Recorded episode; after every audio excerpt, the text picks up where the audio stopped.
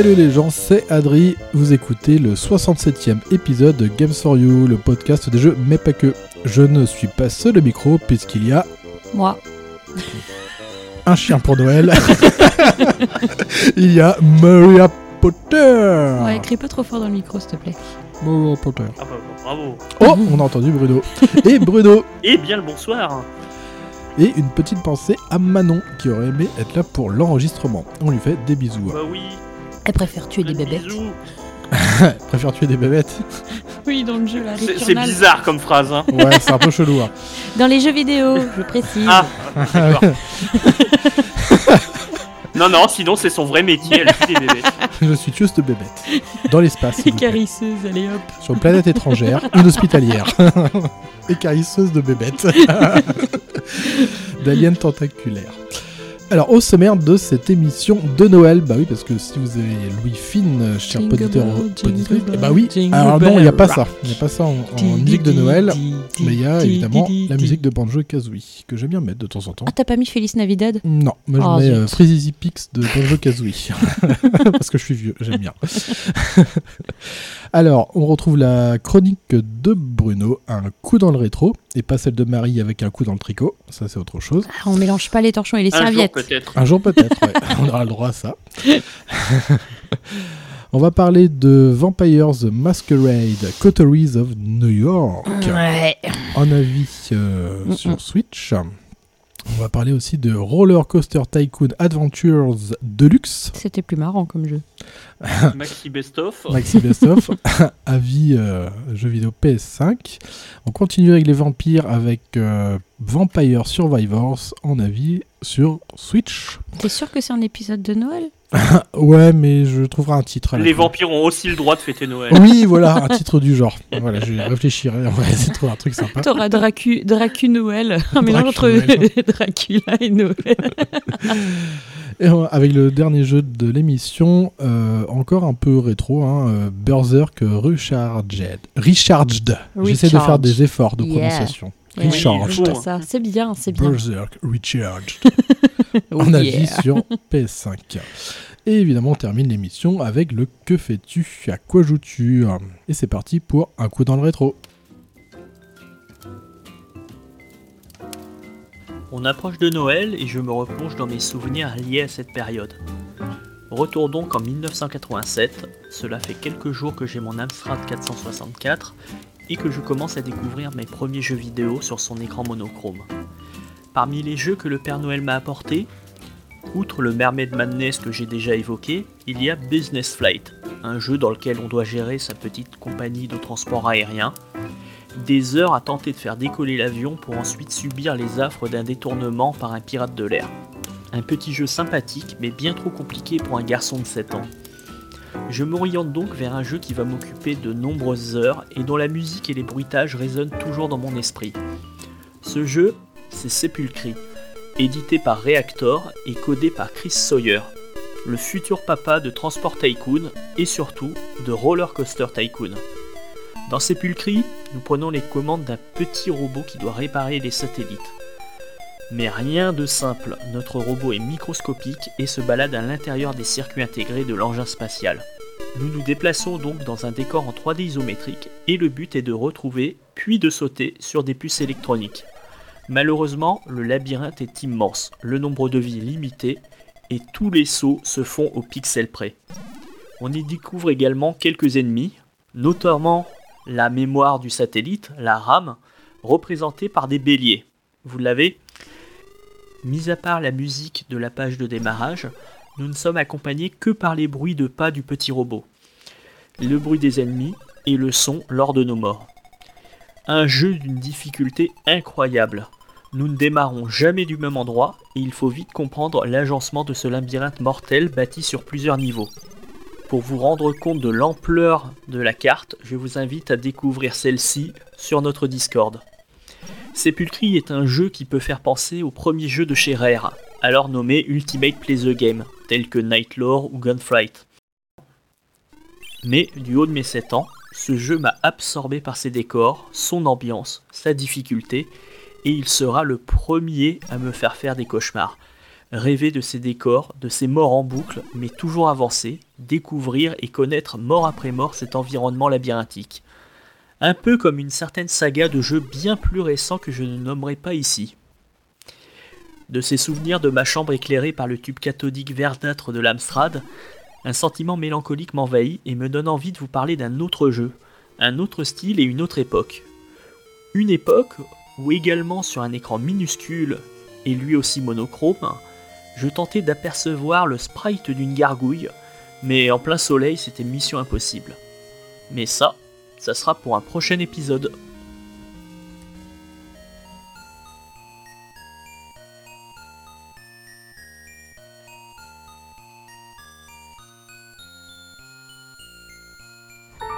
New York City.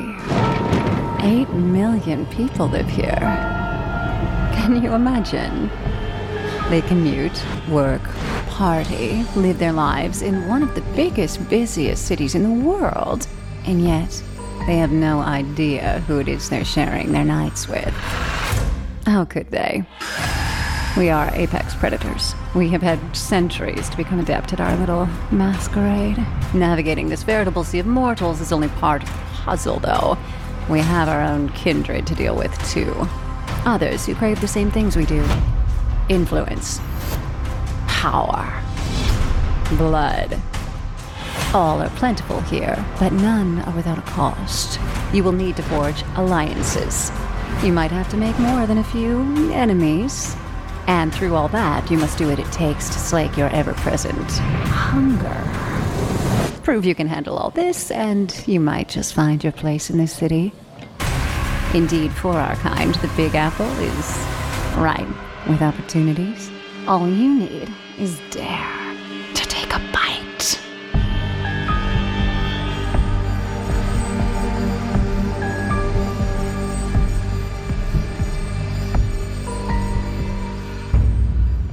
Vampire the Masquerade, Coteries of New York.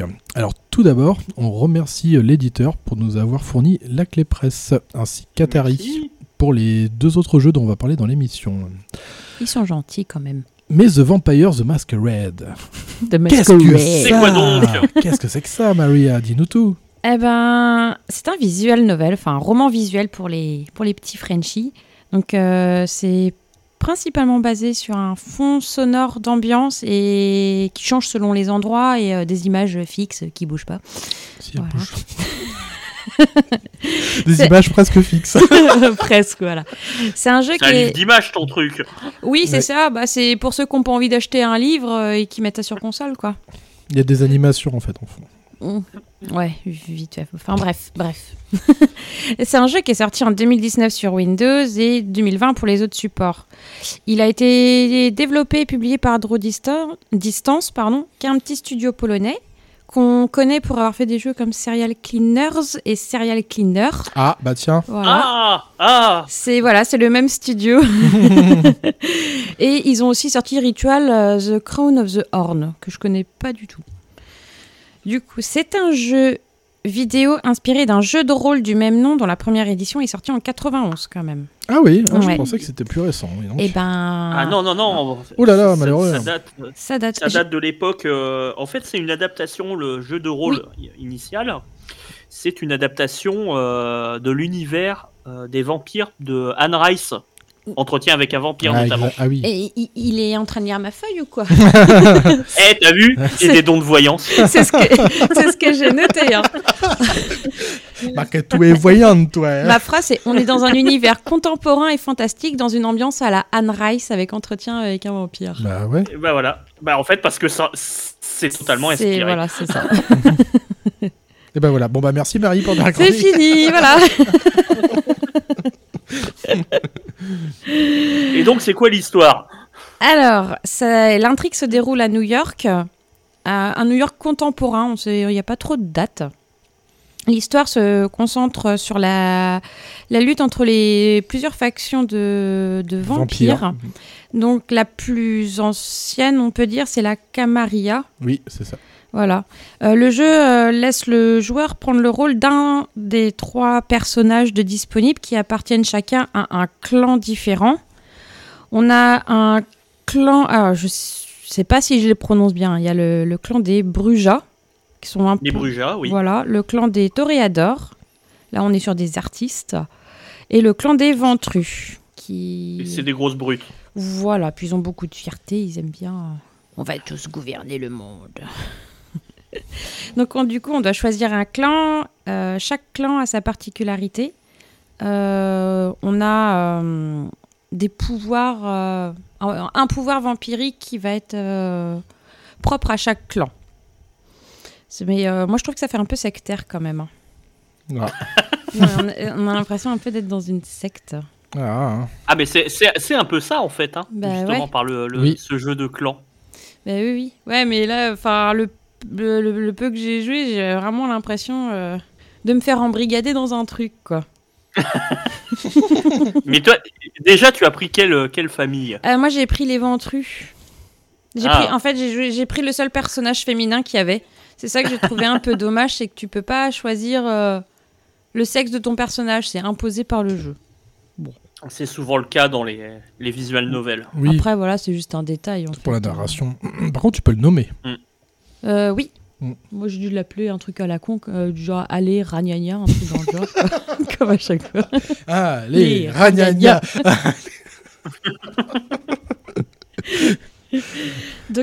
Dans le jeu, tout commence par une mauvaise rencontre que fait notre personnage. On apprend qu'on a subi une étreinte. C'est le passage de vivant à mort, on va dire. Tu deviens un vampire. Euh, on apprend aussi. euh, ouais, je spoil hein, par contre. hein. Le Bah, peu le que j'ai début. joué. Bah, euh, le début, tu peux. hein. Oui, oui, voilà. Oui, le, le peu que j'ai joué, je, je spoil un peu tout. hein. Parce que sinon, on peut pas Comment parler du ça, jeu. le peu Ah, bah, j'ai joué que 4 heures. hein. voilà. Soyons honnêtes. Euh, on apprend du coup que chez certains humains, cette morsure peut provoquer du plaisir et avoir les mêmes effets que de la drogue. Oui. Et ça, on le verra plus tard dans le jeu. euh, Dans beaucoup d'autres médiums, d'ailleurs. C'est un peu glauque quand même, je trouve, perso, mais bon. on en sait... On... Les vieux, ça. ah. on enchaîne euh, sur une liste de choix qui vont déterminer le clan auquel on va appartenir en choisissant un des trois persos. Euh, on apprendra que, euh, alors je mets des grosses guillemets, une bête sommeille en nous, qu'on pourra apaiser en surveillant notre soif de sang. Sinon, on devient des, des vilaines bêtes. Je me suis pas amusée à, à voir ce que ça donnait. On devient des vilaines bêtes. Ben oui, on devient des vilaines bêtes. Des petites bébêtes. C'est Manon qui les tue après les bébêtes. Attends, tu- J'allais le dire, Manon va arriver.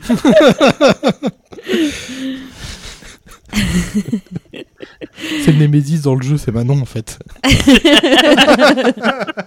Mon dieu, il s'est transformé en bébête. Vilaine, vilaine. Ah, elle a des tentacules, c'est gluant, c'est dégueulasse. Donc notre euh, guide selon le clan choisi, enfin c'est un peu euh, guide, euh, notre Oui, maître, ouais. nous expliquera que l'on est sensible à certains groupes sanguins euh, qui seront plus efficaces si je me si je me souviens bien, c'est si tu prends le, le, le type de groupe sanguin Ah que tu aimes, ce sera euh, plus efficace pour étancher la soif. Oui, c'est ça. C'est bon. J'ai bien retenu ma leçon. Oui, Bravo. parce, que, parce que moi, j'ai, du coup, j'ai y joué aussi, parce que, hein, pour avoir d'autres avis quand même, parce que, comme Marie m'a Un dit, avoir- ouais, j'aime un avis pas, plus et- complet. Ouais, c'est ça. Et un peu plus. euh, un peu moins survolé. J'avoue, j'ai pas tout lu. Bah, survolé, non, parce que euh, je, je viens de regarder la durée de vie du jeu. Euh, si t'as fait 4 heures, euh, t'as fait les deux tiers du jeu. Mais hein, c'est il y a ça. 6 heures. Oui, oui. ouais. Je suis... Oui, non, mais j'ai j'ai quand même été loin dans, la... Dans, mon acharnement. hein. Ouais. On apprendra du coup par ailleurs aussi à identifier les groupes sanguins avec un peu euh, de pouvoir vampirique. Ah ouais, parce qu'il a pas son petit kit de, Ben de non, c'est ça, c'est. Puis bon, bah ça, ça fait moyen devant, euh, devant le gars. Tu fais excuse-moi, je te pique, c'est juste pour voir quel est ton groupe sanguin. T'as pas ta carte sur Ah bah toi non, tu m'intéresses pas. Allez, casse-toi. D'ailleurs, les humains dans ce jeu sont simplement considérés comme du bétail en fait. C'est juste des vaches. ah à bah lait. oui. C'est exactement ça dans l'univers de, de Vampire la Mascarade. C'est à peu près toute l'histoire. hein. Alors moi, j'ai pas réussi à jouer plus de 4 heures, parce que j'ai pas du tout accroché au système de jeu. Pour ma défense, j'en avais jamais fait avant, mais au moins je sais que j'aime pas. voilà. j'aime pas ce genre de jeu, j'y vois pas d'intérêt. Le jeu, par contre, est quand même sympa graphiquement, et les musiques, euh, les musiques d'ambiance sont vraiment sympas. Voilà. Euh, C'est violent, mais je l'ai un peu vécu comme une torture mentale, moi, le jeu. J'ai Ah bah, vraiment je- je me suis forcée à y jouer en fait, mais Je te, moi, je te rejoins sur ce type de jeu. hein, euh, J'ai fait ré- récemment et j'en avais parlé dans l'émission. Doki, Euh, Doki j'en avais fait littérature, un. non, c'est pas ça Euh, ouais, euh, non, j'avais fait, je sais plus comment il s'appelait, euh, détective. euh, Ah Red oui, Code, c'est ça. Ouais, c'est ça, c'est Red Code, ouais. Euh, c'est vraiment du visual novel et je me suis forcé également pour y jouer et je m'endormais avec la Switch dans les mains. Ouais, c'est C'est mais ça manque de d'animation. Est-ce que c'est un jeu à ce niveau-là, d'ailleurs? Ah bah c'est la grande question hein, justement. Allez, Après, un dossier. choix. En fait, on- C'est pas c'est on pas est on est on est quasiment dans du livre dont on est le héros. Ah oui, c'est ça Ouais. C'est ça. c'est pas du jeu en c'est- soi. Hein. T'as- certes, t'as as quand même des petites quêtes pour avancer dans C'est un livre l'histoire. interactif. Tu dois euh, coterie. euh, Enfin, c'est moi. euh, D'après ce que j'ai compris, le, ton coterie que tu vas former au fur et à mesure, c'est ton groupe d'amis en fait Ouais, que tu ça. construis.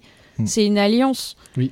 Mais euh, enfin, c'est tout ce qu'il y a comme action entre guillemets dans le jeu, c'est de faire les quêtes pour te faire des amis. Hmm. Et encore, c'est un peu chiant. En fait, t'as l'histoire quand même, Marie, euh, derrière. Ouais, mais même moi l'histoire, j'ai pas spécialement accroché. hein. D'accord. Bah, Oui, eh, je oui, suis oui, honnête. oui, oui, oui. Oh, je sens que ça te fait râler Oui, oui, intérieurement, tu hurles là. Oui, mais tu as, tu as le droit. Oui, le oui, droit. oui, oui, oui, oui, oui. Et parce que tu connais pas le visual novel aussi, tu vois.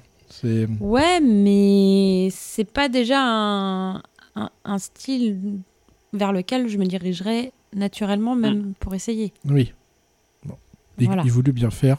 Ah il se oui, planta. mais eh, j'ai quand même fait 4 heures sur le jeu. Oui. Sur 6. Sur Bravo. 6, voilà. Donc, euh, je suis un peu obstinée hein, aussi comme bestiole. hein. Mon Dieu, elle a des tentacules. Attention Attention, il y a Manon. Manon, elle arrive Elle est derrière toi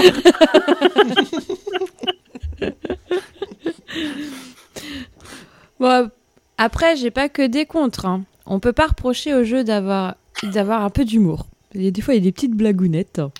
Voilà, Euh, j'en ai Oh. pas, j'en ai pas, j'ai j'ai pas pensé à les noter, mais euh, voilà. Euh, bon, après, ce- j'ai vu, mais après, ça, c'est vraiment euh, euh, minime, on va dire, c'est que la traduction des fois n'était pas bonne. Il y avait des fautes Ah. d'orthographe. Alors, c'est même pas des fois, c'est très souvent pendant Ouais. une demi-heure, voire une heure de jeu. C'est faute sur faute à chaque texte, quasiment. Il manque des lettres ou. euh, Bah, ouais. Après, voilà, Ah, c'est, c'est, c'est un- ouais, c'est dommage. Et puis alors, pour que je les très dommage. pour que je les vois, c'est qu'elles sont vraiment. Ah bah là, il manquait Elles des, des P, euh, des Oui, Q, enfin, des, Voilà. des N. Mais, euh, Mm. mais du coup, ça, ça rajoute un petit côté euh, rigolo au jeu. cherche la, cherche Super. l'erreur. c'est un Où est Charlie version, euh, version euh, gramma- grammaire. Grammatical, ouais. Mm. Ah, tu nous le vends bien. hein. Ah ouais. Par contre, euh, t'as pas mal de, de références dans le, dans le jeu à des œuvres au- autour du vampire. Ça parle de la série Angel. Voilà. euh, par Oh, la référence Ah ouais, non mais il y en a pas beaucoup et je les ai notés. Ouais, mais il est trop beau, Angèle. Arrête de critiquer David Boreanaz, s'il te Je plaît. critique pas, il est trop beau. Ah Oui, il est trop beau. J'aime bien ses Oui, mais il était mieux dans Bones. Ah oui, il était à son apogée dans Bones, j'avoue. non, mais t'as la phrase euh, La série TV avec un vampire nommé Angel est toujours d'actualité. Ça parle de la série True Blood aussi. euh, je la connais que de nom, C'est celle-là. du manga, ça, True Blood. Non, c'est une série Ah, TV. moi, j'ai un Non, manga c'est- c'est-. C'est une série américaine. Ouais, bah, il y a un manga aussi. Qui Ah, c'est euh, possible, mais c'est une série américaine euh, qui Eh parle bah, de voilà, vampires. c'est euh. deux trucs. Il y a une référence à Hannibal Lecter. À un moment, ils font excellent. Le Lecter ou lecteur? Ah, Je sais jamais. Lecter? Ou c'est un nectaire Ah, il faut une référence au fromage. Oui. Ah ouais. Non, au Chianti. C'est Juracled Park. Mais non, Ah, c'est au Chianti Ah qui, oui. font, euh, qui font une référence à Hannibal Lecter. Lecter, Lecter. Lect, lecteur, mais je sais pas, c'est en anglais. ou lecteur suivant, parce que euh, attention, dans le premier film. euh, Hannibal Lex Luthor. Attention à Superman. Mon dieu, c'est horrible, il y a maintenant derrière vous. On fait aussi une référence biblique à Cain, oui, le premier mer- meurtrier du monde qui a été maudit et qui, euh, par la suite, a transmis sa malédiction en buvant le sang d'êtres vivants. Il est potentiellement le premier Ah. vampire. Mm. Il y a aussi Ah. une, il y a une, aussi une, euh, certaine référence à un magasin, le magasin suédois dont le nom m'échappe, ceux avec les meubles absolument hideux. C'est pas moi, c'était dans le jeu. hein. d'accord. Enfin, ouais, Bref. C'est comme ça qu'ils ont financé le jeu en mettant des références. Ouais, ouais, bah, c'est ça, ouais. Ça fait rire. Ça m'a fait sourire. bon, après, c'est un, un jeu qui plaira euh, aux, aux fans de, de, de romans visuels, de, de vampires, de, de noirceur. De... Mhm. Coloré, la noire. Mais bon, moi, c'est pas, c'était pas mon cas. Voilà. Ok, alors du coup, je vais essayer de- d'équilibrer un peu le débat. tu vas tenter de rattraper ça? C'est ça. alors, quand, quand Marie bien m'a courageux. quand Marie m'a parlé de ça et tout, j'étais assez étonné. Du coup, je me suis mis aussi de mon côté en faisant une partie. Euh, C'était quoi les, les noms des clans là, Marie que Tu m'as dit? Il y avait les Euh, B. il y avait les Les Brujas. Les les. Ventrus et les Taurés. Ouais, moi j'ai dû prendre un Bruja, je crois. Celui qui ressemblait à Brian Molko, là, le vampire. et, et moi, en fait, ce qui m'a fasciné déjà, c'est euh, graphiquement, c'est très beau. C'est, on a des plans fixes sur des plans animés avec des, des petites animations. Vite Euh, fait. hein. Quoi, vite fait Bah, l'animation. euh, Oui, c'est des toutes petites animations qui sont agréables et qui vont pas gêner la lecture, puisqu'on va surtout faire scroller de l'écran avec le Oh, stick et on Ah, aura le choix entre chauffe. voilà deux trois choix possibles. Il y a juste le stick et le bouton A qu'on va utiliser. Et ce que j'ai bien aimé, c'est euh, bah, le fait de devenir vampire en fait, de se découvrir vampire petit à petit. J'ai trouvé ça plutôt bien avec le maître qui va nous faire visiter euh, bah, les bah, New York en fait et certains clans de vampires. On va prendre connaissance de euh, des castes finalement, d'une sorte de hiérarchie aussi. Et moi, j'ai vraiment, euh, enfin moi j'aime beaucoup l'univers vampire fantastique et j'ai trouvé ça très intéressant. Après la question qu'on a dit tout à l'heure, est-ce que c'est vraiment un jeu? Non, on est plutôt dans euh, dans un livre interactif finalement quoi. Mais euh, moi j'ai trouvé ça plutôt bien. Alors moi ce qui m'a surtout fait euh, sauter de mon lit, parce que oui je l'ai joué au lit, sous la couette, c'est euh, bah, toutes les fautes de frappe quoi. J'ai trouvé ça assez hallucinant et même des fautes grammaticales. C'était surtout euh, voyant pendant la toute première demi-heure de jeu où c'était un festival quoi. C'était et c'était dommage parce que y a, comme tu as dit, tu as beaucoup d'humour un peu second degré, sarcastique, des fois avec des références. Certaines tombent à plat parce que du coup on- on- on était immergé dans l'histoire. Et euh, le fait de voir toutes ces fautes, euh, c'est c'est con quoi, mais Mm. ça, on, on- on perd le récit, c'est ça qui est dommage. A- Après, pour euh, peut-être pour leur défense là-dessus, c'est peut-être eux-mêmes qui ont fait la traduction. Ils ont peut-être pas euh, Mhm. fait relire le truc après. euh, Ouais, Mmh, Ou ils ont peut-être ouais. voulu le publier rapidement, ou je sais pas.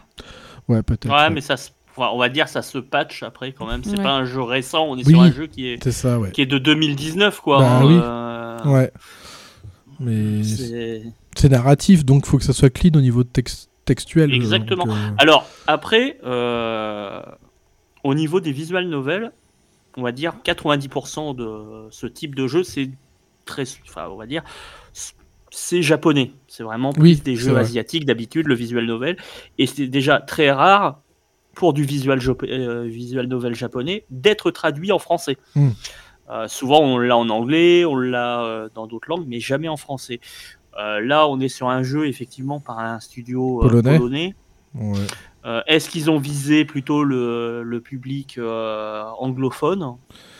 C'est Ouais, je possible. je suis pas, pas- certain. Parce que moi, je joue à beaucoup de jeux polonais en ce moment. Et euh, il n'y a pas de faux de français. Ouais, bah attends. Après, ça dépend des studios aussi. Hein. Tu Ils ont- parles du plus gros studio, tu sous-entends le plus gros studio polonais aussi, mais bon.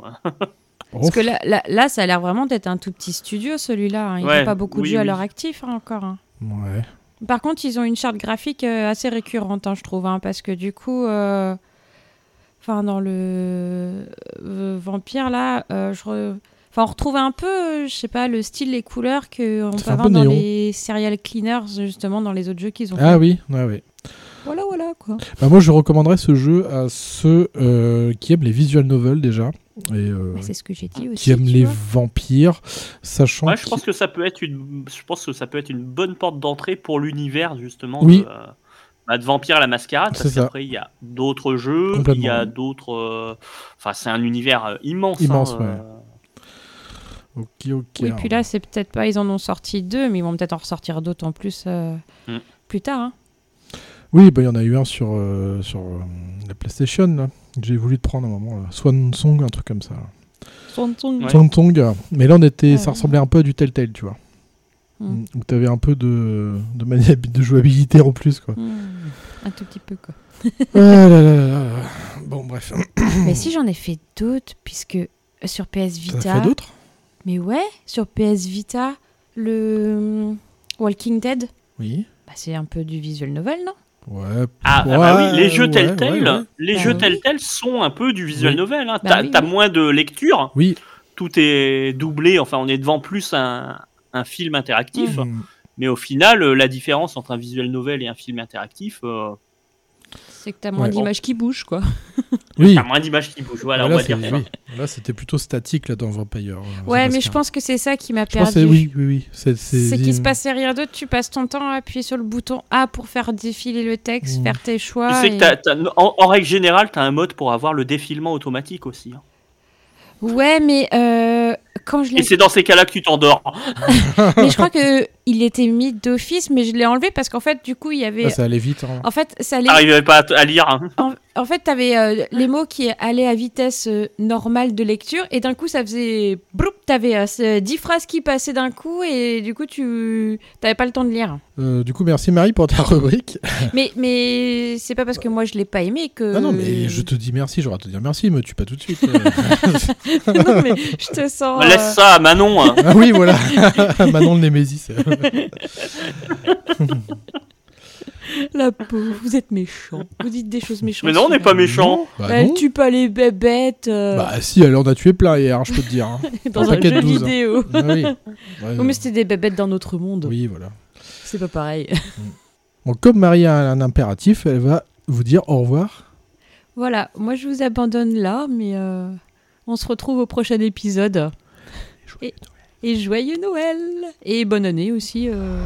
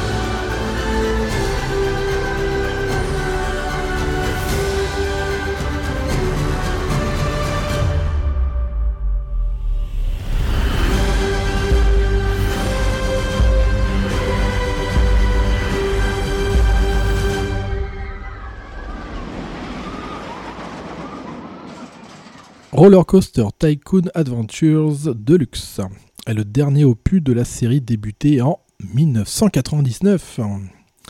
C'est un jeu de gestion On de était jeune. Oh là là, jeune et fougueux et invincible à l'époque. C'était, c'est un jeu de gestion de parc d'attractions développé par Nvisio. Création et édité par Atari. C'est sorti le 2 novembre 2023 sur toutes les consoles actuelles et ça coûte entre 34 et 40 euros pour du 1 joueur en offline. Ça ne prend que 765 MO. C'est pas. C'est tout Ouais, c'est vraiment pas beaucoup. Et je vais vous expliquer pourquoi après. À savoir qu'Envisio Création développe des petits jeux comme Monopoly Tycoon, Bob l'éponge Cuisine en folie ou encore Citytopia. Ils ont même développé une version de Roller Coaster Tycoon pour smartphone avec leur Roller Coaster Tycoon Touch. Alors, Hmm. Une fois arrivé à l'écran titre, nous avons au choix 4 modes de jeu. Tutoriel, aventure, scénario et bac à sable. Alors le tutoriel va évidemment vous, permettre d'apprendre toutes les bases essentielles pour bien comprendre le jeu via deux scénarios. Dans le premier, on va vous apprendre à placer des manèges, des restaurants, des services, et on va vous montrer en fait les besoins des pips. Alors les pips, ce sont les petits personnages que vous qu'on voit dans, dans le parc en fait. Voilà, ça s'appelle des pips. Euh, donc on montre les- besoins des pips ainsi que les objectifs, les permis, parce qu'il va falloir de- débloquer des permis pour euh, construire tel ou tel manège, et on a euh, accès aux graphiques. Alors on va vous apprendre pour finir à utiliser les outils de terrain pour construire des allées et des chemins, puis on va apprendre aussi à placer de la végétation et de la décoration. Le deuxième C'est tuto... thème park, quoi. Ouais, c'est un peu theme park. ouais. le deuxième tuto euh, vous apprend à construire de A à Z des montagnes russes. Le mode aventure est finalement le mode principal du jeu. hein. Dans celui-ci, euh, vous allez devoir créer complètement votre parc en choisissant votre environnement de départ. On a plusieurs environnements de départ. On a la forêt fleurie, une île inspirante, une lune merveilleuse ou un canyon apaisant. En fait, ça change la topographie des lieux et euh, les, les couleurs, en fait, hein, euh, la déco. Euh, pendant la partie, vous aurez de temps à autre votre bras droit qui vous proposera de mener telle ou telle action dans votre parc, ce qui créera un, un mini-événement et amènera une nouvelle dynamique durant un temps en fait. Euh, alors ça peut être par exemple les vacances scolaires qui amènent plus d'enfants pendant un certain laps de temps. Euh, donc euh, bah, on vous propose de soit baisser les tarifs pendant enfin quel manège et tout. Donc ça j'ai trouvé ça plutôt pas mal. Ça peut être aussi pour faire de la pub, on met une nouvelle boisson dans le parc qui va, mais qui peut impacter quelque chose. Ça peut par exemple impacter l'hygiène parce que les gens vont faire caca partout. du coup, ça va faire baisser l'hygiène, mais par contre, ça peut augmenter la population. C'est des petits trucs comme ça, c'est sympa. Euh, on a des petits événements voilà, euh, qui sont bienvenus pour dynamiser sa partie de temps à autre. Alors ça n'a pas non plus euh, drastiquement changé le cours des choses, hein, parce que c'est évidemment limité dans le temps. On a un mode scénario qui propose 16 parcs aux conditions de départ et de victoire différentes pour les joueurs souhaitant du challenge avec un système de notation. Et enfin le mode bac à sable qui propose de faire une partie en mode créatif avec de l'argent illimité pour élabo- élaborer des installations dans son parc sans incidence hein, ou de jouer en mode classique, c'est-à-dire en mode carrière. Très semblable au mode aventure. À part plus de liberté évidemment sans être interrompu par la narration liée aux événements. Alors, euh, vu le titre du jeu, Adventures, bah moi je me suis focalisé sur le mode aventure. Visiblement, ça a l'air vraiment le mode euh, normal hein, finalement que propose le jeu. Le mode principal, en fait. Ouais, c'est ça exactement. Alors, qu'est-ce qui se passe dans ce mode? Eh ben, on va commencer tranquillement à créer euh, son ou ses allées devant, l'entrée du parc. Alors déjà, ça c'est un truc à savoir. Il faut surtout pas oublier de cliquer sur euh, les sortes de, de comment dire, de, bah, de l'entrée du parc, en fait les, les premiers bâtiments, parce que euh, on peut changer le tarif de l'entrée. Parce que moi, il m'est arrivé un truc dans ma, dans ma partie. euh, parce que moi, je comprenais pas pourquoi l'argent grimpait pas très vite, en fait. Et on a euh, par moment des pips qui lâchent des infobulles. Et en cliquant dessus, on voit leurs pensées. Et Ouais. euh, du coup, j'ai vu un pips qui était un peu. bah, qui, qui était très content, mais, mais bizarrement, tu vois, ça, enfin, ça m'a intrigué. Et du coup, il disait qu'il était qu'il venait très souvent dans le parc parce qu'il avait jamais vu un parc aussi bon marché. Et après, je me suis dit, mais attends, mais elle a combien l'entrée? À 2 euros? Ah ouais, ok. Et est-ce que tu peux appliquer la méthode Cartman dans le. Oui, mais oui, Dans oui. le parc? Ah, totalement. Et du coup, par contre, il n'y aura plus personne. C'est vrai? Ouais, dans tes manèges. ouais. tu seras tout seul dans ton parc. Tu peux vraiment dire euh, aujourd'hui, je fais rentrer 10 personnes Ah oui, t'augmentes tous les tarifs à l'entrée. Et je peux te dire que ça va baisser drastiquement. hein. Ça sera comme dans les- dans l'épisode de South Park. Il y aura que toi dans le parc. Trop bien. Mais ça, tu vois, c'est un, un manquement dans le tuto. On te parle pas de ça, de modifier le prix Oui. d'entrée, tu vois. Bon. Bref, on fait un peu, un peu ce qu'on peut hein, avec ce qu'on a comme manège au début. Les restaurants et les autres îlots de bouffe hein, en début de partie, on peut mettre. euh, Alors en fait, on a différents types de, hum, de comment dire de restaurants. On a des, euh, des petits stands, des stands à barbe à papa, euh, Ouais. sucreries, choses comme ça, qui prennent juste un carré en place. Et après, on a vraiment des gros restaurants euh, qui vont prendre plus de place, mais pouvoir ramener du monde. Euh, donc, on regarde un peu dans nos objectifs pour voir ce qu'on, bah, voir un peu ce qu'il en est et surtout le prochain palier qui va nous débloquer des trucs. On essaie de répondre aux besoins du parc signalés en bas de l'écran, qui sont le bonheur, la diversité des attractions, l'hygiène et la bouffe, qui est le plus important. Ils n'arrêtent pas de bouffer. C'est impressionnant. J'ai même dû faire un secteur qu'avec de la bouffe. Ils étaient jamais contents. Oui, on voudrait plus de traiteurs euh, asiatiques et tout, mais oh, c'était l'horreur. C'est. T'es dans un parc d'attractions, Ouais. abruti. Mais oui, c'est ça. Au restaurant. Respectez mon autorité Et à gauche de ces indicateurs, vous allez retrouver le nombre de personnes dans votre parc actuellement et votre croissance en gain de thunes si vous continuez comme ça. Mm. Et enfin, le, votre porte-monnaie actuel. Et tout à droite figure la vitesse de jeu, normale ou accélérée. Alors là, il y a un premier bug du jeu, euh, visiblement dans le tuto, et euh, lorsque, lorsque vous allez dans, dans la catégorie options pour voir afficher le pavé de commande, vous voyez qu'il y a bien une pause qui est activable en fait sur le pavé tactile, mais elle ne fonctionne pas. Donc il n'y a pas de pause. Super. Le jeu continue en permanence. Euh, mais en fait, on s'en fout un petit peu, puisque la pause ne s'active que lorsqu'on crée une montagne russe de A à Z, ce qui est logique, parce que imaginez que vous êtes en train de créer des rails et que les gens continuent d'aller dans la montagne russe, c'est un peu Ah, t'as t'as pas la possibilité de fermer l'attraction ou euh, Euh, non, il faut. Bon, en fait, faut... c'est tout con, mais tu vires une allée qui, qui, qui la rattache, tu vois. Voilà. Après, j'ai jamais fermé d'attraction, alors je sais. oh, merde, pas. on peut pas marcher dans l'herbe. Mais de toute façon, ça va être ça le nerf de la guerre, ce sont les montagnes russes. Est-ce que ce sont les attractions phares qui, si elles sont intelligemment placées dans votre parc, vont rapporter gros et surtout amener du monde dans celui-ci? Vous avez le choix de placer une montagne russe toute faite que vous pouvez quand même customiser avec euh, les types de rails, la couleur, pareil pour les petits wagons, vous pouvez euh, changer vraiment beaucoup de choses. Ou alors vous pouvez en créer une, mais vraiment de vous-même, en, dessinant tout, le tra- tout le tracé, même les courbes inclinées, les montées, les descentes, les loopings, enfin vous pouvez faire plein plein de trucs. Euh, une création de montagne russe prend par contre du temps et est malheureusement assez fastidieuse car les commandes sont cheloues et pas vraiment logiques. De plus, les montagnes russes bug. en effet, il m'est arrivé d'en installer une toute faite et à un moment du jeu, je ne voyais même plus les animations de celle-ci. C'est comme si elle était fermée en fait. Mais finalement, elle continuait de gagner de l'argent. Euh, c'est en cliquant dessus pour voir son statut que j'ai constaté qu'il y avait un autre problème. Ça indiquait qu'il fallait que je finalise la montagne russe alors qu'elle était finalisée en fait. Euh, donc c'est un peu bizarre. Euh, ce qui est pas logique parce que ce message-là, il s'affiche quand vous créez euh, vous-même une montagne russe, tandis que là, c'était une par défaut. Euh, ça devrait même pas euh, figurer quoi comme message. Et une autre fois, en créant une montagne russe et lors de l'ajout de tracés, les commandes de jeu se sont trouvées bloquées et j'ai carrément dû quitter ma partie pour y revenir pour faire disparaître le bug. Alors ça demande de la patience et heureusement qu'il y a des sauvegardes en permanence en fait dans le jeu, Mm. euh, surtout lorsque vous placez ou lorsque vous modifiez votre terrain de parc. Il y a toujours une sauvegarde. Comme ça, ça évite de faire trop de conneries en fait ou s'il y a un Ah, bug. ça c'est euh, cool. c'est ça. Euh, alors ça demande de la patience, évidemment, de faire une montagne russe, mais je vous encourage quand même euh, d'en- faire au moins une de votre crue, car elle peut se montrer meilleure que, euh, bah, celle par défaut, parce qu'en fait il y a des marqueurs dans, les, graphiques de montagne russe, notamment les, marqueurs de sensation, plaisir et tout, ce qui fait que vous pouvez faire une montagne russe de fou, quoi, par exemple, ou ce qui va ramener énormément de clientèle. Euh, installer un manège ou une montagne russe ne suffit pas parce que euh, elle a aussi un compteur de décoration qui apparaît parmi d'autres paramètres classiques, comme je vous ai dit. Lorsque vous lorsqu'on clique en fait sur la structure, on a tout un tas de paramètres qui s'affichent. Alors l'idéal est alors de remplir la jauge de déco de l'attraction à 100% pour maximiser l'attrait et les entrées de celle-ci.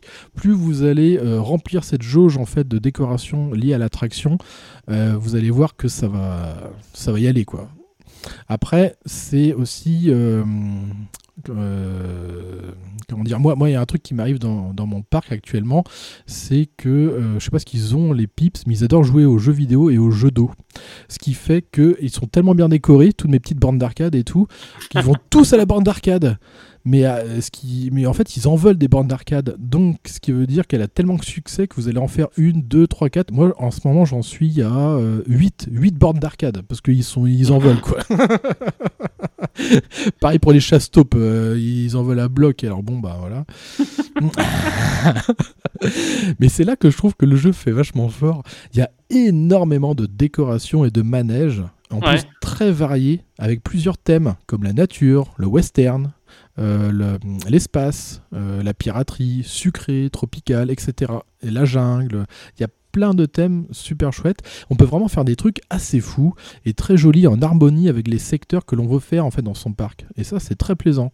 Hmm. C'est très satisfaisant en fait de réussir à, à faire un, un secteur euh, raffiné entre guillemets et surtout logique en fait. Euh, Par exemple, pour le mien, on a à l'entrée un secteur nature sucrée avec un chapiteau de cirque. Un- Nature sucrée. Ouais, ouais, ouais, c'est ça. Mais en fait, c'est un peu. T'as des décorations candy, tu sais, avec des, Ah euh, oui, oui. oui, des oui. sucres d'orge qui, euh, qui font de la loupiote, enfin des, des- trucs comme ça. Et euh, ouais, bah ouais, bah écoute, ça fait, c'est un peu de nature sucrée. hein. J'ai quand même mis un coin gaming parce que j'ai bien en mettre partout. Je trouve que ça coûte pas cher et ça rapporte pas mal. Et euh, avec des bandes d'arcade et tout. Oh, il y a même un jeu, euh, ça m'a fait penser à un vieux jeu d'arcade que j'avais joué dans un bar. Euh, C'était un jeu Jurassic Park avec tu des laser guns. Ah oui. Euh, Mais eh, alors justement, c'est ce que j'allais j'allais te demander. On peut pas faire un parc avec des dinosaures? Ça j'aimerais bien. Et, ouais, non, on peut pas malheureusement. Euh, donc j'ai voilà, j'ai mon petit coin gaming euh, avec des bornes d'arcade, des jeux d'eau et du bowling parce qu'il faut savoir que vous avez différentes stars de strates en fait dans les manèges. Vous avez les manèges f- comment dire enfants, famille et extrême. Donc c'est aussi intéressant d'essayer de combiner tout ça dans son parc. Et parce que si vous foutez que de l'extrême à l'entrée du parc, euh, bah vous aurez des adultes mais pas beaucoup d'enfants. Donc euh, à vous de voir. Oh Ça va être drôle un peu. Mais oui. euh. Et peu après, lorsqu'on avance dans, mon parc, on a euh, le désert avec l'ambiance western qui dérive petit à petit sur le thème de l'eau et de la piraterie avec des manèges et décos qui vont avec. Et évidemment, à l'extrémité du parc, euh, j'ai foutu des trucs un peu, un peu fou, de fou furieux avec le thème spatial. Euh, avec un coin aussi science-fiction et le dernier secteur que j'ai créé c'est le secteur film d'horreur avec euh, des maisons hantées Oh. et tout, euh, des petits trains fantômes, ouais. Très très chouette. Et ce qui est vachement bien, c'est qu'on se balade avec la caméra dans, dans son parc, et ben on, on entend les manèges, on entend la musique du manège et tout, les ambiances sonores. Ça j'ai trouvé très très sympa. Euh, Mhm. Vous pouvez vraiment faire ce que vous voulez. Euh, plus votre parc gagne en réputation et que vous validez des objectifs, plus vous allez avoir à disposition des manèges et des restaurants à thème.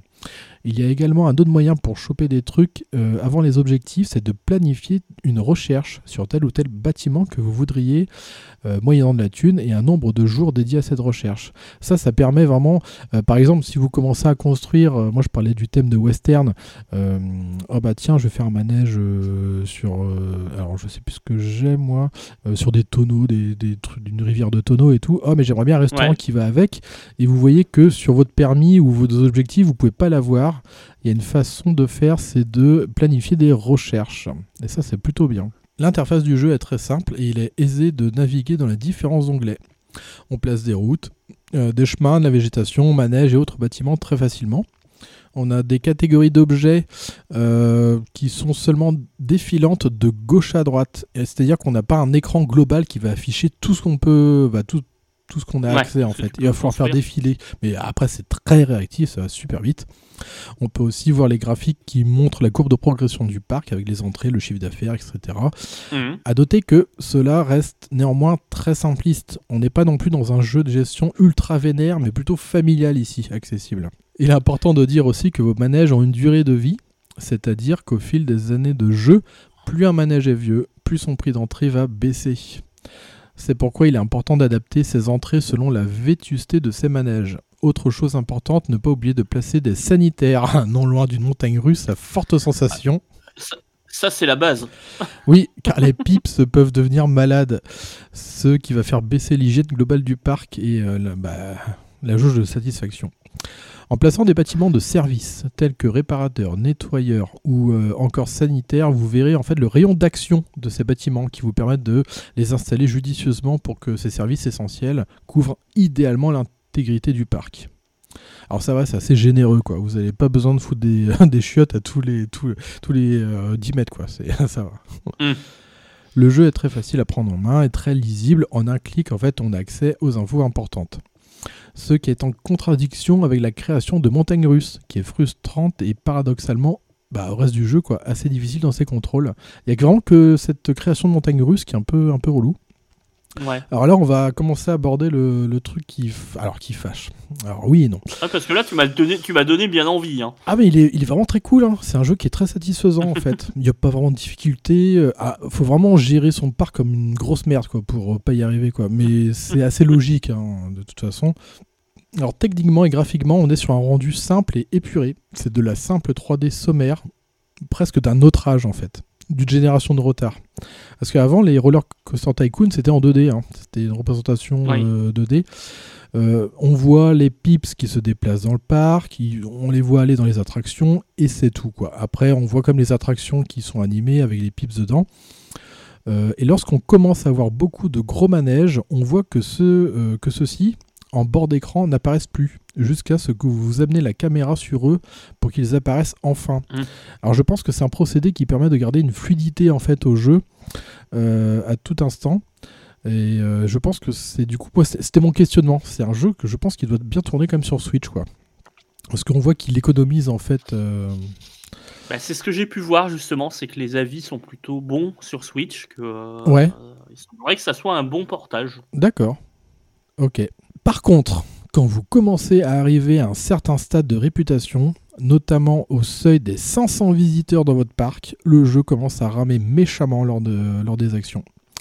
À tel point que chaque placement de structure prend plusieurs secondes, ce qui est très Ah ouais. pénible. ouais.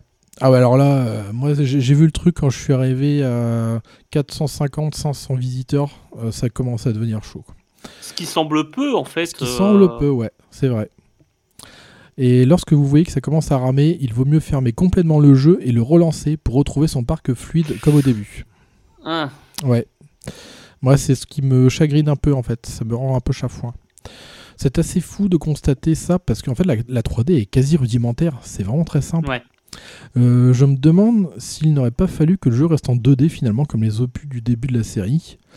C'est à se demander si le jeu a vraiment été testé avant d'être commercialisé, parce que c'est un truc de base en fait. Parce que moi j'ai quoi? Je dois avoir. euh, enfin, j'ai comme joué comme un cochon. hein. Je dois, avoir, je dois être à 12 heures à peu près dans mon parc.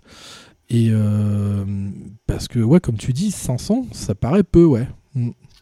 Bah, alors, je vais parler d'un autre, euh, d'un autre titre qui est vraiment le, concurrent et bah, enfin c'est plus que le concurrent, c'est vraiment le titre phare sur ce type de jeu. C'est Planet Coaster. Ah oui, développé par Frontier. hein. Et Planet Coaster, euh, enfin visuellement, euh, ça a l'air d'être année- des années-lumière de ce que propose justement euh, Roller Coaster Tycoon. Ah oui, oui, oui. Ah, on est sur une version très très simple. Ça fait presque un jeu de société, quoi, je trouve, en rendu. Bah ouais, c'est et là où bah, Planet Coaster a l'air de tourner, mais comme un charme sur Oui. la PS5, sur même les consoles ancienne génération. Là ouais, si tu me dis à 500 visiteurs, euh, ça rame, ça affiche pas les visiteurs à un certain, enfin au, euh, à un certain niveau. Ouais, je. Mm. Là, de ce que tu me dis, ça me fait vraiment penser à une version, euh, on va dire. euh, 3D de theme park Ah oui, oui, oui. Ouais. je, de, de ce que tu me dis, ouais, oui, il y a de la customisation, mais euh, au niveau de ce qu'il propose, bah, il propose autant qu'un theme park à l'époque. Euh, je vois pas plus. Ah oui, oui, oui. Bon, après, c'est le genre de jeu qui veut ça aussi. hein. Oui, Euh, c'est ça. Mm. Mais euh, Roller Coaster Tycoon, pour, euh, pour avoir testé les anciennes versions, ouais, c'était, ça mettait en avant bah, surtout la création de, de tes montagnes russes, Ouais. de, tes, de tes attractions à sensation, à sensation, sensation, forte, mais ouais. tu avais quand même un niveau de. on va dire derrière, tu avais une architecture euh, au niveau financier euh, où pour faire euh, évoluer ton parc, il en fallait quoi. Enfin, Ah oui. on était sur du jeu assez hardcore quand même. Ah ouais, euh, bah là c'est easy. hein. Ouais, bah voilà, c'est pour ça que ça me fait vraiment penser à.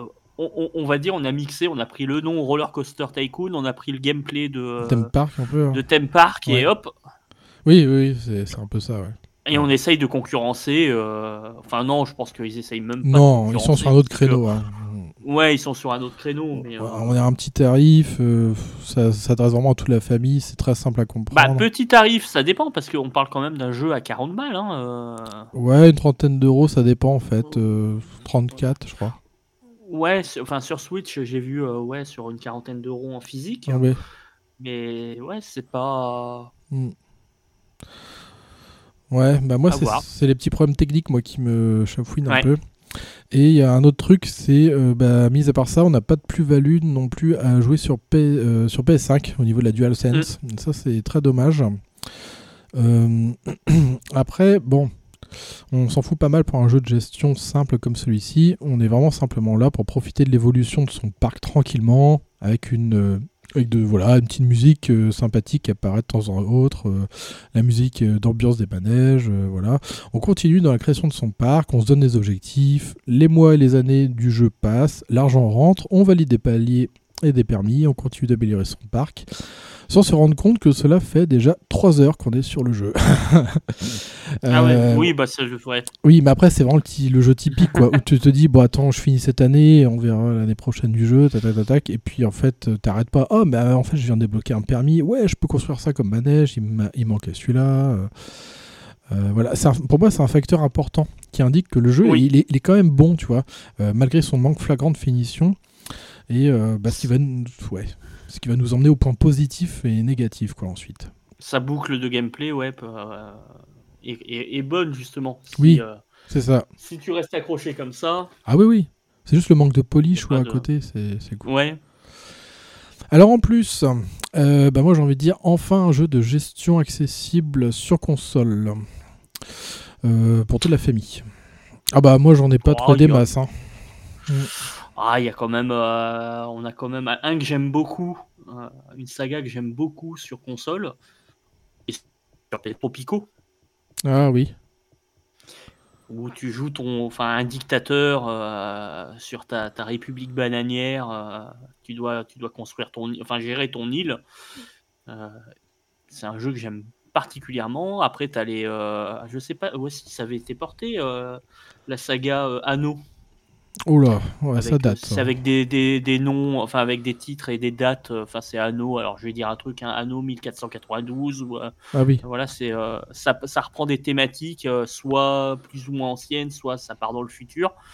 Euh, bon, on est sur de la, de la gestion très poussée, on va Oui. dire. Ah, parce que là c'est vraiment accessible. hein. Là, là même les Et enfants après, peuvent y on a jouer. eu hein. le, les Jurassic World. Ouais ouais. Mais là, là je peux dire qu'un enfant de 10 ans il joue à ça large, hein, tranquille. hein. Le roller bien coaster, hein. justement. C'est pour ça que j'ai envie de le mettre en avant aussi, c'est que il est, il est Ah oui, coloré et tout, il est accessible, t'as pas grand chose en touche, Et c'est très euh, basique en fait. Une fois que tu, tu sais que euh, bah voilà, faut mettre des sanitaires pas trop loin de ça, ça, ça, tu vois, Est-ce que tu peux jouer sur la dose de sel dans les frites Bah et non. sur les glaçons dans... Non, Non, pas à la thème ouais. Oui, oui, je vois ce que tu veux. ça va pas jusque là, ouais.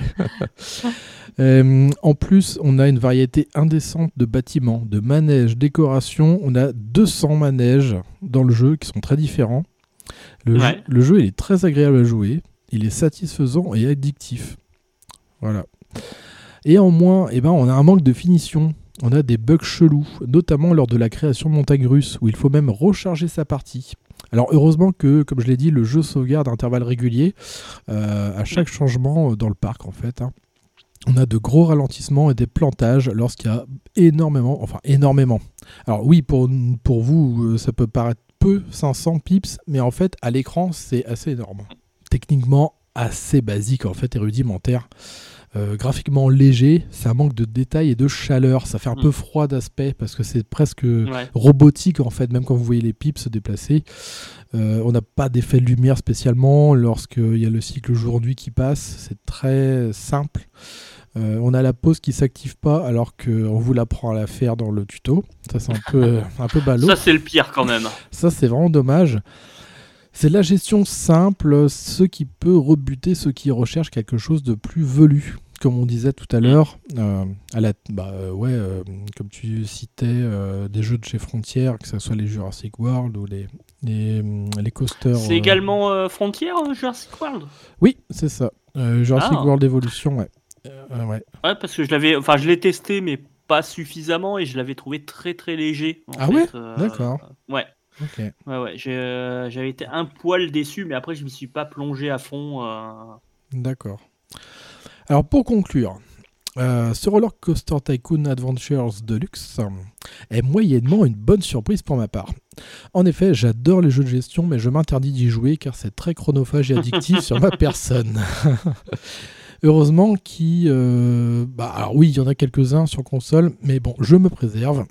alors il y a bien la série des Jurassic World Evolution de chez Frontier, comme on en a parlé, euh, qui me fait de l'œil depuis longtemps mais je me résous à ne pas y succomber car je n'aime pas forcément leur politique de DLC à foison, euh, proche du foutage de c'est le gueule. gros gros problème. Alors ça, euh, je m'étais penché sur le jeu et quand j'ai vu la flopée de DLC pour ajouter 2-3 euh, dinosaures, j'ai trouvé ça un peu limite quoi. Et plein d'autres trucs qui Mm. auraient dû être dans le jeu, j'ai trouvé ça hmm, pas top quoi. Euh, moi je veux bien acheter un jeu qui a un ou deux DL- DLC maxi quoi, mais quand je vois que ça sent le... pff, les, les dinos à 9 euros et machin, bon, Ah, tu le veux ton tyrannosaure. Ah, mais tu vois, celui-là, il a pas pareil. euh, Il est pas pareil. Il a, il a la queue euh, vert, mais vraiment vert, euh, ouh, euh, vert kaki, quoi. C'est pas pareil. Alors, une fois démarré, ce jeu de gestion de, de parc d'Atari, et après un tuto assez intrusif, j'ai failli déchanter en constatant la pause qui ne s'active pas et des bugs aléatoires liés aux montagnes russes. Mais force est de constater que j'ai sombré dans le jeu méchamment, tant il est agréable et satisfaisant. C'est vraiment en fait un très chouette jeu qui manque de finition, certes, mais tellement plaisant et addictif. Très accessible, c'est un jeu pour toute la famille qui regorge de bonne humeur. Absolument pas punitif, à moins de gérer votre parc euh, vraiment n'importe comment comme une grosse buse, vous aurez toujours de l'argent qui rentre pour pouvoir lancer des recherches et ainsi développer d'autres attractions, tout en augmentant évidemment votre parc en taille et en popularité. C'est vraiment très satisfaisant de voir son parc fonctionner et de réussir des secteurs thématiques. Euh, Je suis par exemple très fier de mon coin western, Hi-ha euh, qui est extrêmement fréquenté. C'est un truc de fou. Je sais pas ce que j'ai foutu pour qu'il ait- C'est c'est vraiment le- l'épicentre euh, de la clientèle, quoi. C'est mon coin western. Je sais pas ce qu'ils ont avec les cowboys, mais Tu es en train de lancer un revival sur les cowboys. c'est ça, ouais. Et euh, ouais, voilà, de faire des secteurs thématiques qui sont extrêmement euh, fréquentés. Euh, voilà, faut, faut juste être logique tout simplement pour diversifier les manèges, enfants, famille, montagne russe, euh, avec le petit restaurant thématique qui va bien. Et une fois que vous contentez tout le monde, alors là c'est le jackpot. Quoi. Il y a tellement de thunes qui rentrent dans le jeu que vous arrivez, vous vous avez pas le temps de, de les dépenser. quoi. J'ai dépensé sans compter. Quoi. Bravo, bravo, Ah oui. t'as réussi à le placer. Oui, c'est ça. ça sent le fromage, hein, oui. Le mode, Exactement. le mode aventure avec ses événements, bon, trop rares, apporte une nouvelle dynamique, comme des prises de décision sur la publicité ou encore des tarifs adaptés lors d'événements spéciaux euh, ou comme pendant les vacances scolaires. Bon, après, ça reste light, hein, ça impulse un intérêt à sa partie. Euh, je n'attendais rien de ce jeu de gestion de parc et pourtant je suis tombé sous le charme. Alors pour une trentaine d'euros, ça va, ça le fait vu tout ce qu'il propose, couplé à une durée de vie conséquente avec tous ces modes de jeu et possibilités. J'aimerais pouvoir vous conseiller ce jeu si vous aimez la gestion de parc simple et que vous êtes créatif. Le problème actuel étant qu'il est buggé avec ses montagnes russes et surtout que le jeu est sujet à de forts ralentissements pouvant déboucher sur des plantages. Cela, euh, bah, fait maintenant plus d'un mois qu'il est sorti et j'ai vérifié, euh, aujourd'hui même d'ailleurs, qu'il n'a toujours pas bénéficié de patch correctif. Alors moi, je m'interroge un peu sur son avenir parce que là, on est vraiment typiquement sur un jeu euh, bah, pour tout le monde, quoi, un peu casu, euh, voilà. Ouais. Et je suis assez étonné qu'il soit qu'il n'y ait pas plus de suivi que ça. Alors c'est vraiment dommage, hein, car ce Roller Coaster Tycoon Adventures Deluxe euh, propose de la gestion accessible, qui peut être une bonne alternative justement à des jeux similaires, bien plus pointus et copieux comme Park Beyond et autres Planet Coaster. C'est vraiment les deux grosses références actuelles, c'est ça. C'est Park Ouais. Beyond et autres bah, Planet Coaster dont on parlait. Euh, dans l'état actuel des choses, je compte bien arriver au terme de ma partie en mode aventure, en bravant les ralentissements et autres plantages, car je suis assez borné que j'ai envie de terminer mon parc, parce que moi je l'aime bien mon parc. Euh, mais je peux pas décemment vous conseiller ce jeu pour l'instant, bah voilà, tant qu'il n'a pas été bardé de correctifs pour supprimer les problèmes qui entachent sérieusement l'expérience utilisateur. Alors si vous voulez vous y essayer, euh, et n'ayant pas vu de, dé- de démo dispo, hein, c'est vrai, euh, j'en ai pas vu sur Switch. je trouve Ah, il y en a euh, rarement. Ouais. Et que vous n'êtes pas réfractaire au fait de jouer sur smartphone, vous pouvez quand même télécharger gratuitement le jeu en version touch. Ça vous donnera une idée en fait de gameplay et de ce que propose le jeu. Mm. Version console, alors sans ses achats intégrés. Bon après, gérer un parc d'attractions, c'est bien quand il n'y a pas de bug, voyez. hein. Et voilà pour Roller Coaster Tycoon.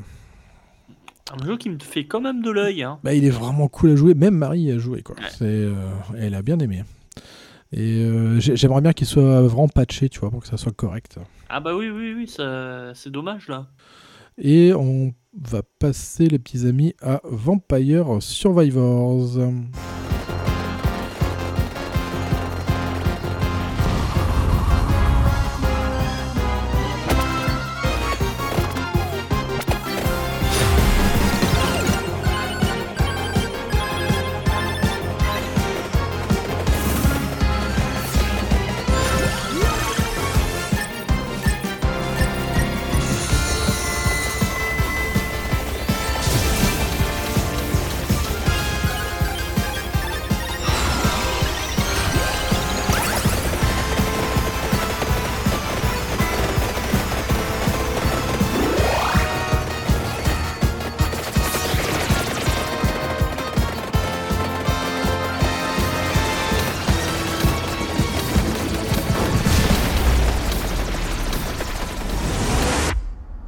Vampire Survivors, en avis sur Switch.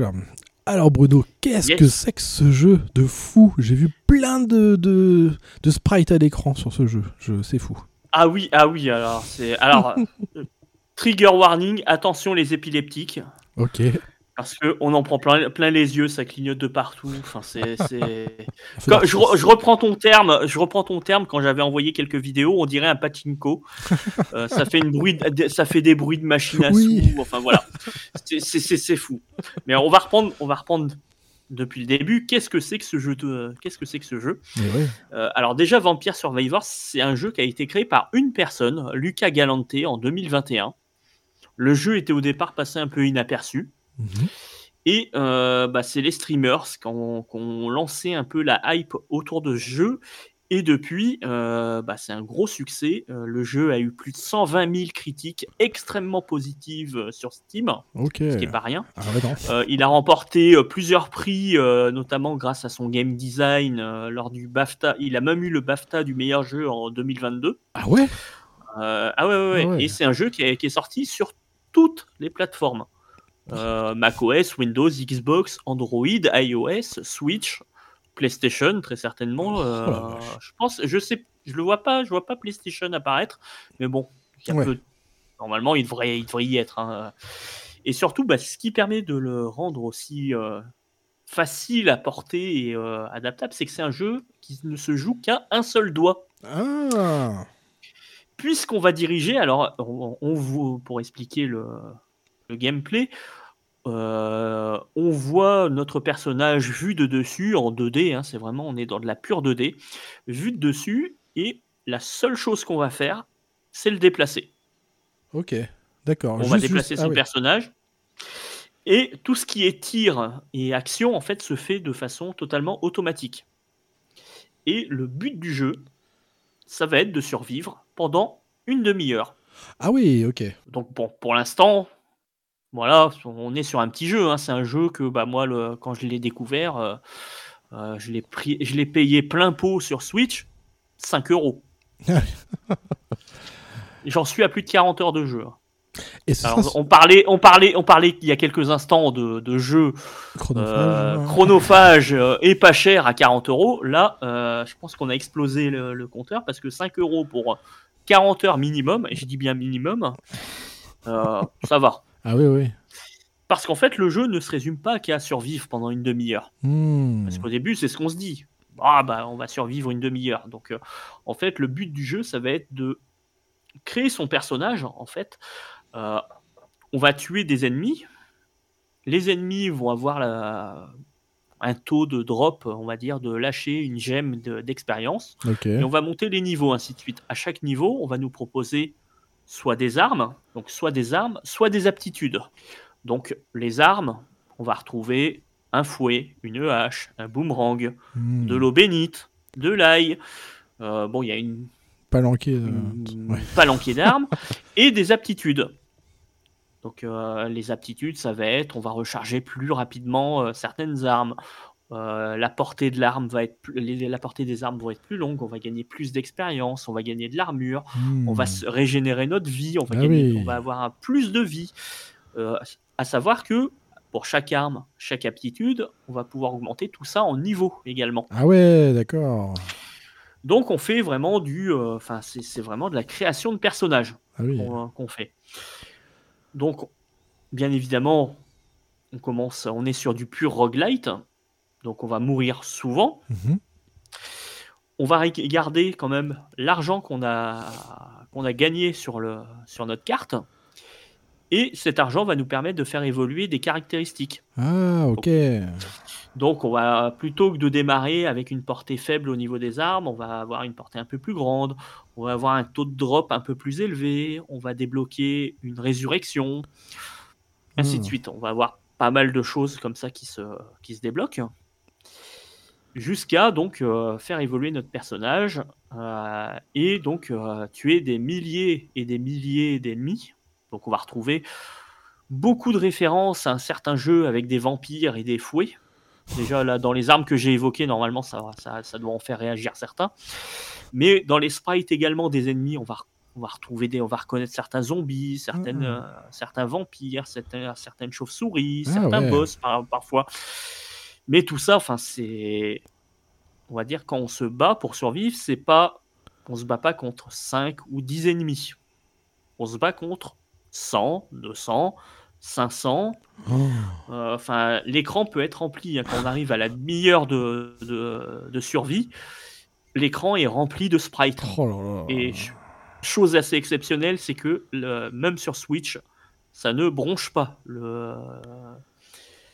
Visuellement, il n'y a pas euh, de baisse de framerate. C'est impeccable Ah du- ouais. du début jusqu'à la fin. C'est vraiment assez fou. Hmm. Euh, donc Ah. Là, pour l'instant, on se dit, bah voilà, bon, survivre une demi-heure, ça, ça reste un petit jeu pour 5 balles, pourquoi pas. Sauf que bah, c'est que le début. Ah. Quand on a survécu une première, euh, une première fois à une demi-heure, alors au bout d'une demi-heure, il y a la mort qui débarque et qui te tue. hein, euh, voilà, c'est- t'as même pas le choix, elle te touche, tu meurs. Ah ouais, ah, c'est une demi-heure, euh, c'est obligatoire quoi. Une demi-heure, ça se termine. Au début, une demi-heure max. Après, il y a des moyens de Ouais. d'essayer de battre la mort, chose que j'ai pas encore réussi à faire. Mais quand tu passes le, le premier niveau, enfin quand tu arrives à, sur- à survivre une première fois, bah là le jeu te dit, hey, t'as débloqué une nouvelle carte. Hmm. Et puis bah chose que j'ai découvert au bout de quelques heures, c'est que bah, quand tu arrives sur une nouvelle carte, tu as une touche pour afficher la carte et voir où sont situés certains objets ou certains mystères. Ah. Donc bah, j'ai suis retourné sur la première carte, j'ai été voir et ah oui bah tiens euh, il y a tel euh, tel ou tel objet assez loin ou alors bah tiens il y a un mystère à tel endroit et là bah ah bah on débloque un nouveau personnage. Donc un, début d'archétype de personnage par exemple il y a un personnage qui va démarrer avec des fouets avec des fouets assez élevés. Euh, Il y a un personnage qui, a, qui va utiliser euh, l'ail. Alors l'ail, ça fait une aura autour de toi, euh, l'aura de la mauvaise haleine sans doute c'est ça. ouais. pour faire fuir les vampires. Mais lui, il va avoir l'ail qui est, qui est déjà à très haut niveau. Hmm. Euh, Il y en a, il y a un personnage que j'aime bien, c'est une nonne où euh, la portée des armes, elle est mais explosée, c'est-à-dire que t'as- c'est des bombes nucléaires que tu envoies avec les l'eau bénite. Sauf que ça dure que les dix premières minutes de jeu. Ah, Au fur et à mesure, ouais. l'étendue va se réduire. Chaque personnage va avoir ses avantages, ses inconvénients. D'accord. Et donc, au fur et à mesure, bah, tu débloques des niveaux, des mondes, tu débloques des personnages, tu investis tes sous dans des nouvelles compétences, euh, et ainsi de suite pour arriver à débloquer la fin. Euh, on découvre également que bah, certaines armes avec certaines compétences, quand tu les pousses, quand tu les maximises euh, au niveau de l'expérience, eh ben, ça crée une synergie et tu débloques une super arme boostée. Ah. Par exemple, l'ail avec le, le- la compétence qui te fait régénérer ton énergie, ça te crée, euh, alors je sais plus, ça s'appelle la dévoreuse d'âme, euh, ce qui fait une aura noire autour de ton personnage et qui bouffe les ennemis et te fait gagner de la vie. Donc c'est c'est vraiment très chronophage. euh, Parce que tu te dis, c'est le genre de jeu où tu te dis, bon, allez, je suis mort au bout de 5 minutes, j'en refais une. Ah oui. c'est très très vite addictif. Euh, au fur et à mesure, tu comprends que ah bah oui, bah, si je termine en, en une demi, si j'arrive à atteindre ma demi-heure, je débloque des niveaux, je débloque des personnages, et il y a certaines choses à récupérer. Et euh, au final, on a, on progresse véritablement dans le dans le jeu, et toujours avec un, un contenu vraiment fou. D'accord. Euh, Il y a une dizaine de, enfin ouais, une grosse dizaine de niveaux, euh, des armes par, euh, par dizaines également, des compétences par dizaines. Les ennemis, ça se compte en centaines. Euh, Il y a des, des, des mini-boss, voire des boss, et tout ça sur une musique cheap tunes. on est vraiment sur la musique qui fait penser à, de la NES, de la Super NES. Ok. Donc c'est super, il est super agréable, même au niveau sonore. Alors bon, à très haut niveau, euh, c'est très vite prise de tête parce Ah qu'on oui. entend, euh, enfin, c'est- comme tu disais, hein, c'est la machine, à- la Oui, machine à sous. hein, euh, Il y a même un mode, enfin un mode, euh, quand tu connais bien tes, tes compétences et ton et comment faire évoluer ton personnage, euh, à la fin, tu deviens une moissonneuse batteuse. c'est qu'il n'y a plus rien qui peut toucher ton, ton personnage. Et Ah ouais. donc, euh, bah, c'est ça, ça n'arrête pas. Enfin, c'est, c'est, tu emmagasines d'expérience et euh, t'as plus rien à faire. Euh, tu peux découvrir des coffres. Souvent, c'est quand tu détruis un boss ou un mini-boss, tu vas avoir un drop de coffre. Et là, visuellement, pareil, c'est la récompense, c'est, c'est pire qu'une machine à sous. Quoi. C'est, euh, t'es le roi du pétrole quand tu découvres ton premier boss, hein, Ah parce oui, que oui. t'as une animation. Et euh, plus le coffre est rare, plus tu vas avoir des feux d'artifice. euh, Enfin, c'est visuellement, c'est un jeu incroyable. Et donc, encore une fois, avec un gameplay ultra simple. Hmm. Le truc ne se joue qu'à un doigt. Alors, sur Switch, bah, tu peux jouer avec euh, bah, le stick de gauche si tu as envie, la croix directionnelle, le stick de droit, Ah ouais. le, le stick droit. Euh, bah, si tu as envie d'y jouer au tactile, bah, pourquoi pas? Tu mets le Hmm. doigt sur l'écran, sur la Switch, et euh, hop. euh, c'est vraiment un jeu fou pour le prix qu'il coûte. Euh, moi, je j'en reviens toujours pas. 5 balles pour un contenu aussi fou, Ah ouais, enfin ouais. aussi euh, complet. euh, J'ai rarement vu ça. Ok. Et ce sera sur, incroyable. Switch. Parce que moi j'ai regardé pendant que tu, tu parlais. Il n'y a pas de version Ouais. PlayStation. Ah bah ouais, bah pour PS4 l'instant vous êtes PS5. vous, Mm. vous avez pas le droit à ce magnifique jeu pour l'instant parce que ouais c'est la seule plateforme où il est pas Et ouais, c'est bizarre. et c'est dommage parce que enfin c'est un jeu qui est euh, qui est vraiment génial. Je crois même qu'il y a un mode coop on peut jouer à deux en même temps. Ah ouais Ah Ouais ouais. ouais. Donc euh, enfin je, je crois avoir vu ça sur la sur la Switch. Alors je sais D'accord. pas si on peut y jouer en ligne ou en local. Je pense que c'est plus en local. Ok. Et il faudra que je teste à l'occasion parce que ça peut être très, euh, très, très amusant de Ah voir. bah, je pense que déjà qu'il y a une, des synergies entre les armes et les compétences pour un perso, je pense qu'on peut allier justement, bah, par exemple, faire un perso. Moi, je sais que je joue énormément avec euh, tout ce qui est effet de d'aura. Donc, c'est euh, l'ail, euh, les bibles. Les bibles, elles tournent autour du personnage D'accord. euh, et avec des, des armes à impact, donc comme la foudre ou, ou l'eau bénite. Euh, mais ça peut être intéressant justement à, mixer avec un deuxième personnage qui lui va avoir d'autres armes, euh, d'au- d'autres types d'armes. Hmm. Je pense que ça peut être très très euh, très très rigolo Ah ouais. à tester justement à, à l'occasion. Mais ouais, non, c'est un jeu qui est euh, encore une fois généreux pour tout ce qu'il propose. C'est c'est assez dingue. Et qui, qui a également deux DLC. Ok. Mais alors bon, alors bon, des DLC hein, pour un jeu à 5 euros. On veut bien, quoi. Les DLC sont à 1,50€, 2€. Hein, bon. Oui. Je pense que c'est euh, largement mérité euh, et euh, ce n'est que. Enfin voilà, le gars il a, il a été tout seul à, gé- à- à faire son jeu.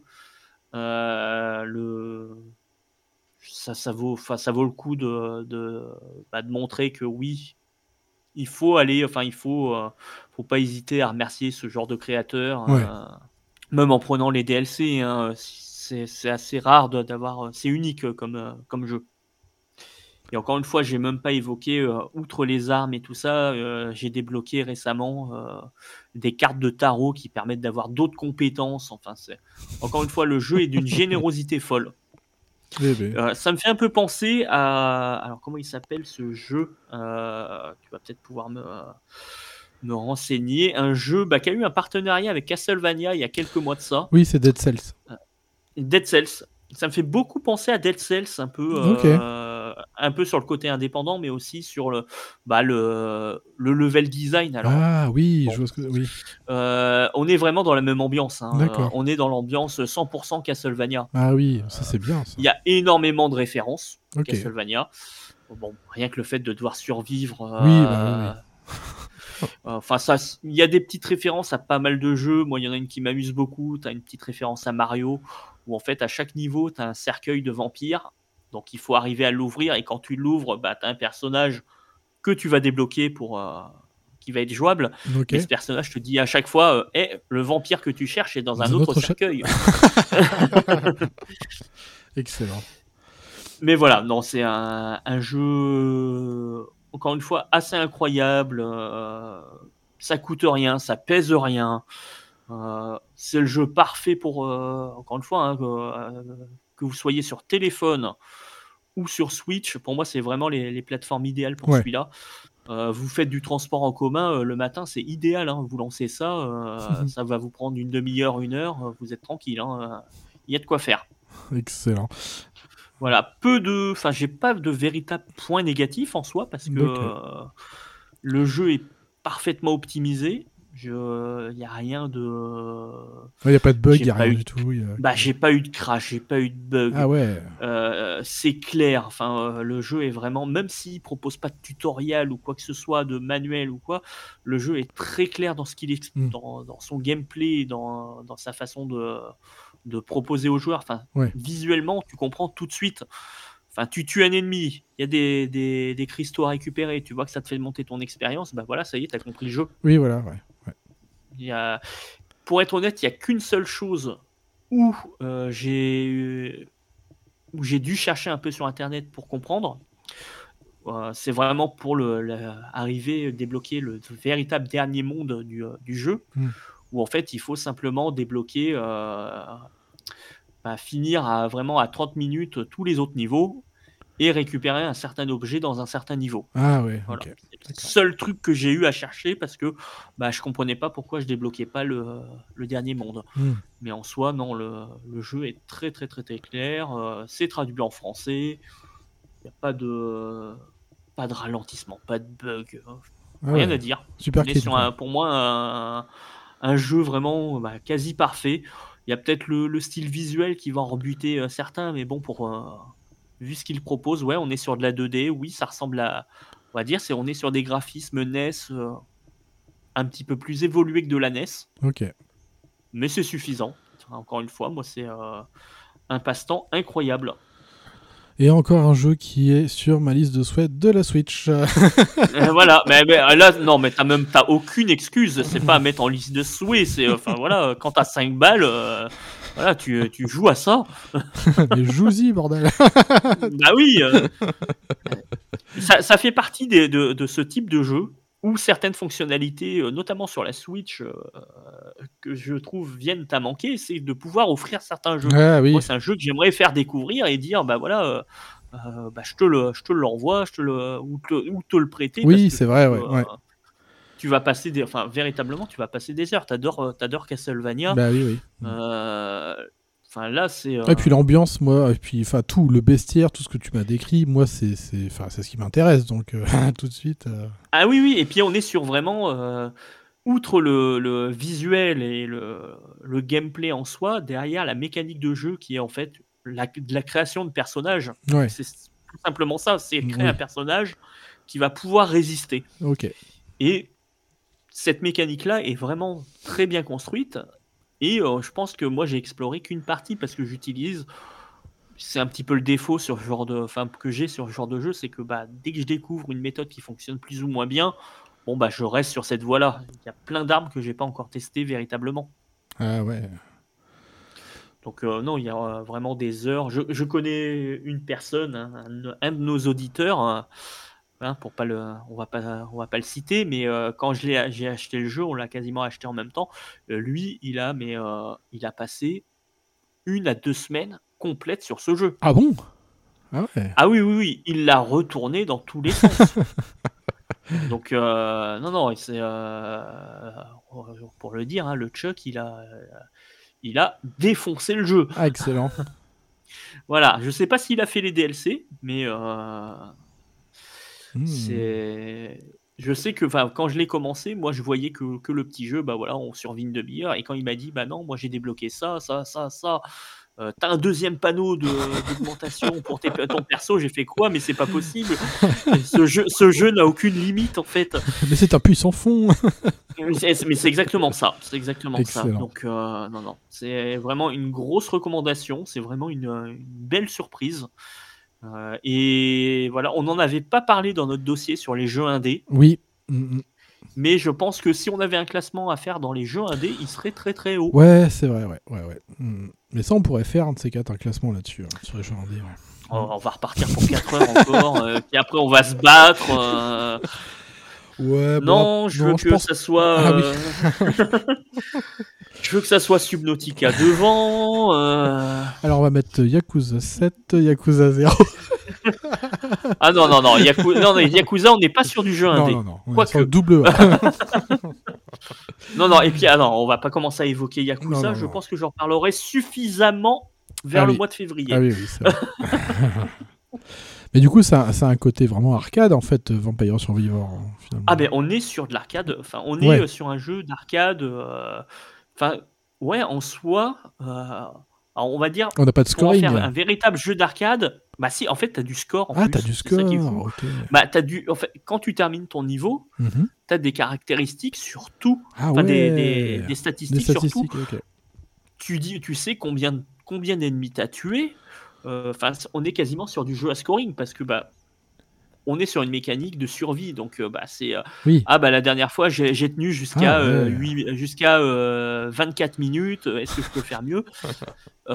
Le jour où, j'ai- où je suis mort pour la première fois à 29 minutes et 55 secondes, bah, j'ai relancé aussitôt. T'as qu'une envie, c'est c'est- c'est- c'est d'y débloquer arriver, le- le- d'y arriver. Donc ouais non c'est euh, c'est un jeu ouais qui est, qui est addictif, qui est vraiment très typé arcade. Je pense qu'à l'époque, on aurait pu avoir ce type de jeu. Ouais.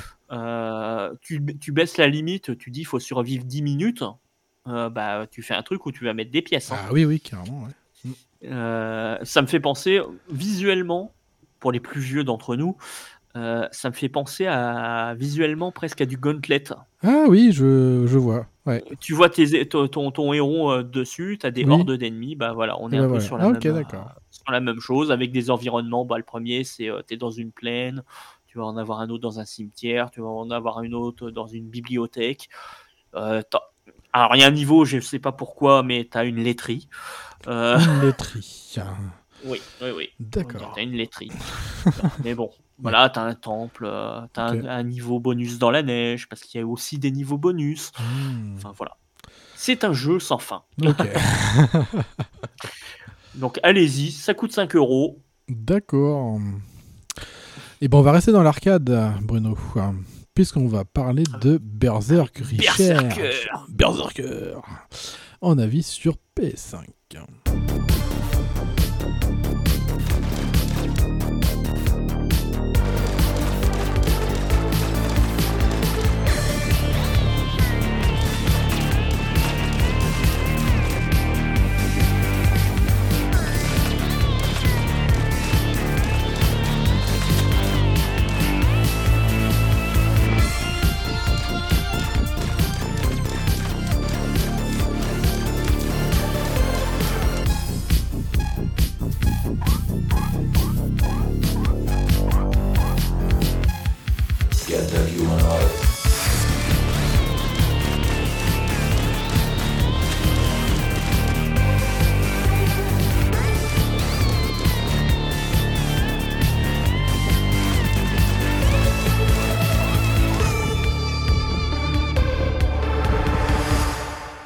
Berserk euh, Recharged.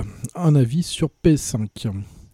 Alors c'est quoi? Eh ben c'est un jeu de tir pour 1 à 2 joueurs développé par Sneaky Box et édité par Atari.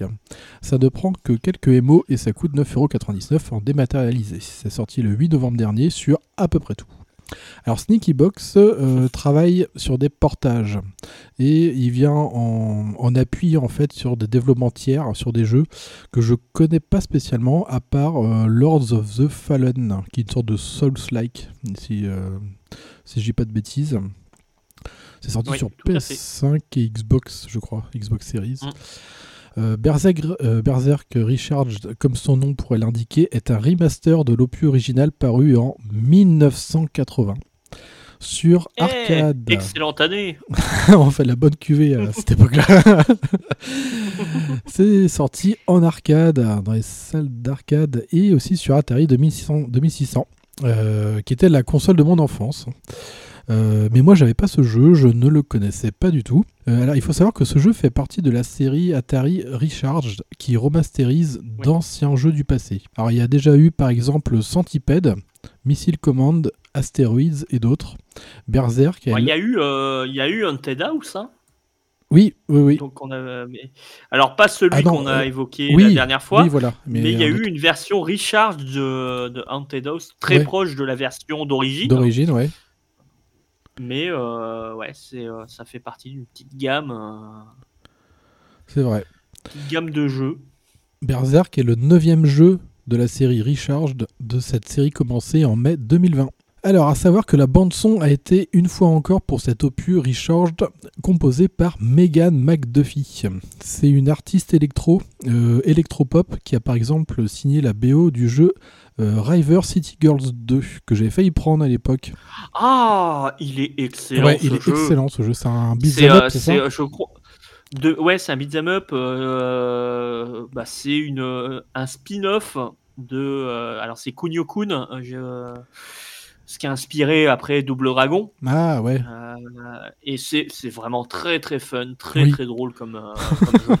Euh, ceux qui connaissent aussi, il y avait eu un spin-off un peu football, je crois que c'est le World Cup sur, sur Game Boy. Qui reprend, c'est du jeu de foot, mais où tu peux tacler et envoyer voler tes, tes adversaires à points. Enfin, c'est très, très, très, très drôle. River City Girl, ouais, je, je recommande. Pour ceux, dans le même, euh, la même vague, et, enfin, et c'est d'actualité aussi d'ailleurs, euh, ça fait penser à euh, Scott Pilgrim. Ah, yes. Ouais. On est sur le même type de. Représentation graphique. Type de beat'em up, ouais, de représentation graphique. C'est très, très, très, très, très, très sympa. Alors son travail euh, à Megan McDuffie est vraiment un plus sur euh, Berserk euh, Recharge car la, musique est excellente et vous accompagne très justement dans ce jeu marqué très bande d'arcade de fluo sous néon violet des années 80. Mmh. Mais Berserk Recharge de c'est quoi? Eh ben Bruno en avait parlé l'autre fois, c'est un twin stick shooter en 2D tout en aplat vu légèrement de haut. On contrôle un personnage armé d'un pistolet qui doit traverser un gigantesque labyrinthe infini peuplé de méchants robots en faisant le meilleur score possible tout en essayant d'éviter un Nemesis. Ce n'est pas Manon, c'est Evil Auto. Evil Auto. Evil Auto, ouais. Alors les contrôles sont très simples puisque un stick pour se déplacer et l'autre pour viser, une touche pour tirer, l'autre pour dasher un court instant et une autre touche pour activer un équipement secondaire. On se ferait alors un passage en tirant sur les robots, en évitant leurs tirs, en sortant des salles qui ont 4 accès possibles et on passe à la suivante. Les ennemis deviennent de plus en plus résistants au fur et à mesure de la progression du joueur dans le labyrinthe. Mais si le joueur traîne trop dans une salle, la grosse boule rebondissante en forme de smiley apparaît, c'est Evil Auto. Elle viendra vers... Ah, c'est lui, Evil Ouais, c'est ça. Elle viendra vers vous euh, tant que vous n'avez pas quitté la salle. Elle est invincible et vous tue bien comme il faut. Alors c'est un Nemesis qui sert à dynamiser le jeu et à, impulser un rythme en fait. Euh, comme pour les robots, Evil Auto deviendra plus menaçant selon la progression du joueur. Il deviendra surtout plus rapide. alors que les robots vont gagner en PV en fait. Un compte à rebours de 5 secondes apparaît au bout d'un moment dans une salle pour vous prévenir de la venue prochaine auto. Alors le bestiaire est simple, puisque très peu de variantes euh, d'ennemis. On a surtout les robots qui vous tirent dessus et qui viennent jusqu'à vous, et on a les tourelles immobiles. Alors en fait, tout va être dans l'analyse rapide que vous devez faire lorsque vous entrez dans une nouvelle salle. Vous allez prendre tout un tas de micro-décisions pour trouver le meilleur chemin à prendre pour aller dans la suivante. C'est un jeu de tir qui devient de plus en plus speed au fur et à mesure, demandant aux joueurs de prendre de bonnes, de bonnes décisions en fait en permanence soit de privilégier la sécurité ou l'audace en allant par exemple chercher ce power-up, mais qui est aussi bien entouré d'ennemis. Alors, moi je trouve que c'est un peu chelou parce que les power-ups sont pas ouf en fait. On a du multi-tir assez classique hein, qu'on connaît dans les shooters. On a un bouclier euh, qui, euh, voilà, qui vous protège d'un coup. On a un dash plus long, etc. Ils sont pas très très variés et c'est un peu la loterie quoi. Et une fois activés, ils ne durent pas longtemps. La prise de risque pour aller en choper n'est souvent pas très valable. Euh, mais de toute façon, vous allez, euh, vous allez développer vraiment du skill à force de jouer au jeu et vous allez apprendre vraiment à, maîtriser tout ça, notamment et surtout utiliser les, items secondaires au bon moment. Euh, on a des contrôles qui répondent extrêmement bien. On a un sound design correct. Je vous recommande d'ailleurs de baisser les sons et d'augmenter la musique pour profiter. Regardez que la musique. Ah ouais, pour profiter au mieux de ce trip nostalgique frénétique. Ah. Concernant la DualSense, la manette n'est pas exploitée à part juste une, vibration sommaire hein, lorsque vous faites toucher. Euh, concernant la technique et les graphismes, eh bien, en fait, c'est très simple, mais en même temps ultra lisible. Moi, je suis assez partagé en fait euh, sur, euh, sur la DA de ce jeu, parce que techniquement, on a un jeu qui est ultra fluide et réactif. Et, mais par contre, graphiquement, c'est un peu le désert de Gobi, quoi. C'est-à-dire que moi, je trouve que c'est assez sommaire. Alors, c'est cohérent, vu ce revival de l'arcade, mais on aurait, par exemple, apprécié des effets de lumière, euh, des particules ici et là, comme par exemple des débris de robots lorsque vous les détruisez, des choses comme ça. On aurait aimé un peu plus de, de peps en fait finalement dans, dans le graphisme. Euh, là, on a vraiment du, du, minimum, quoi, du très minimum. Après, bah, c'est ce que je vois là de mon côté justement. Ça, c'est ça enfin, je vais pas dire ça manque de finition, mais euh, non, ça manque pas de finition, mais de, Quand, on regarde, quand on regarde les screens et même les vidéos, ça fait vraiment penser limite à un jeu flash. Oui, oui, il y a ce côté-là avec les les, euh, les, sprites tout en aplat en fait, euh, c'est assez particulier. Après, ça enlève pas le plaisir de jeu parce que le, jeu est ultra précis en fait. Il n'y a pas de, de, de, problème de collision, de hitbox foireuse, donc c'est très lisible. On s'amuse à essayer de faire le meilleur score parce qu'il y a des tableaux de score en fait online euh, avec différentes catégories, euh, en tâchant d'aller toujours plus loin dans ce labyrinthe interminable. Alors le jeu propose en plus d'un mode arcade, donc c'est celui dont je vous ai parlé, un mode challenge sous forme d'une vingtaine de missions. Et ça je trouve ça plutôt bien. Euh, il faudra. Alors, c'est des missions assez sommaires, mais moi je vous conseille de commencer par là. Ça va vous apprendre à découvrir le jeu en douceur il faudra vider complètement un labyrinthe donné, plus ou moins grand, plus ou moins difficile, qui va aller crescendo en fait dans la difficulté. Euh, donc voilà, ouais, je vous conseille vraiment de commencer par ça en fait, avant de, vous lancer dans le grand bain avec le mode arcade, avec vraiment des ennemis qui vont évoluer, qui vont devenir de plus en plus forts. Euh, le mode arcade permet par ailleurs de cocher jusqu'à 3 malus pour votre run, qui en contrepartie ah. vous donne un bonus de points. En fait, c'est une prise de risque.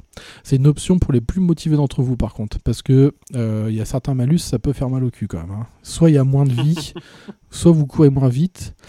Euh, voilà, ou soit les items, euh, je crois que c'est ça la dernière, la dernière, option, les items ils sont pas ouf. alors moi j'ai quand même essayé par curiosité, mais c'est vraiment chaud quoi. C'est vraiment pour les, les vétérans quoi, ceux qui connaissent bien le jeu. Hein. Alors, petite feature sympa du jeu, le mode de joueurs en coopération sur un seul et même écran. Et ça, c'est top. Ça, c'est vraiment top. Donc, euh, nous, on y, a, on y, a, joué sur un très grand écran et c'est vraiment cool. Quoi. Nous, on a l'impression d'y jouer dans une salle d'arcade en fait. Quoi. C'était vraiment cool. C'est ultra vif, fluide. C'est vraiment top. Alors, je vais terminer par les plus et les moins parce qu'en fait, je vous ai raconté tout le jeu déjà. Il n'y a pas grand chose à dire. On est vraiment sur de l'arcade pure en fait. Euh, en plus, c'est très simple à prendre en main. Il y a un peu plus de touches que Vampire Survivor, mais pas des masses non plus. Euh, c'est très lisible et exempt de bugs. J'en ai pas vu du tout. C'est un jeu qui a été mis à jour régulièrement. Euh, c'est assez fun et il y a toujours euh, le petit truc du allez, une dernière partie. c'est vif et fluide. C'est un esprit vraiment totalement, totalement arcade qui donne envie de faire du scoring. Et on a les musiques entraînantes et sympas. C'est vraiment très cohérent dans l'esprit du jeu. C'est un prix que moi je trouve correct pour ce qu'il propose. Et on a un mode multi en coop local sur un écran qui est vraiment un gros plus pour ce jeu. Euh, en moins, c'est graphiquement et techniquement assez faiblard en fait. Moi j'aurais aimé euh, quelques effets de lumière et de particules au minimum quoi. Un peu plus de, bah, de peps quoi. Là en fait par rapport à ce que j'ai vu en vidéo et en screen, hein, mm. euh, y a, ça me fait penser à un autre jeu également de chez Atari. De chez Atari c'est Pac-Man Championship Edition. Ok ouais. Le Pac-Man. Euh, d'ailleurs, non, c'est pas Atari. Euh, Pac-Man, je dis des grosses. Euh, non, c'est Namco. Ouais, c'est Namco. mais en fait, ça m'y fait penser au niveau visuel, sauf que le Pac-Man, il a mis tout justement dans les effets néons, ah, dans les effets de, de lumière, dans les effets de particules. Ah bah voilà, ah, c'est ce qui manque. Je ce qui manque là justement. c'est ça. Alors qu'on est sur un jeu, enfin sur les deux jeux qui proposent la même philosophie, c'est-à-dire de la musique électro, des graphismes néons, euh, et enfin pour avoir passé des heures sur le, Pac-Man, ça joue énormément tout ça, ces, deux ensembles. Oui, c'est ça. Et là, ouais, c'est euh, bah là, ouais, comme une sorte de manque de finition. Je sais pas, je sais pas comment l'expliquer, mais il y a, il manque un, petit truc pour le rendre euh, vraiment particulier. Là, visuellement, j'ai visuellement, j'ai pas envie de craquer. Quoi. Ah non, non, non. Euh, Mais en fait, ça manque de tout ce que tu dis pour le rendre vraiment attirant, en fait. Ouais. Tu vois? Et en autre moins, bah moi, je continue là-dessus, des fonctionnalités de la DualSense inexistantes. Euh, mm. Alors, pour conclure, ce Berserk Recharge est un petit jeu sympa, euh, pas cher, simple à prendre en main et peut se montrer addictif pour les adeptes de scoring. C'est du jeu rétro remasterisé qui a son charme, malgré la refonte graphique et technique vraiment très légère. On passe du bon temps devant, en solo ou en coop canapé, qui est, je trouve, le, bah, la, configuration la plus adéquate pour ce jeu. Euh, c'est un jeu divertissant, quoique répétitif, qui pourrait s'adresser aux vieux briscards l'ayant l'aimé à l'époque, et qui voudraient y refaire un tour en solo, ou justement, je pense que là, c'est ce qui correspondrait bien à ce produit, ou accompagné de leur enfant en fait. Tu vois, par exemple, leur dire, ah, tu vois, moi je jouais à ça à l'époque. Bon, là, c'est pas. Euh, mm. Bon. Oui, ça a été remasterisé un peu légèrement, mais. Euh, bon, ouais, c'est un peu cette configuration-là que j'ai ressenti en y jouant. Euh, c'est aussi un jeu accessible qui pourrait trouver preneur aux autres joueurs curieux de découvrir la scène arcade des années 80, amateurs de jeux vifs axés vraiment sur du pur scoring quoi.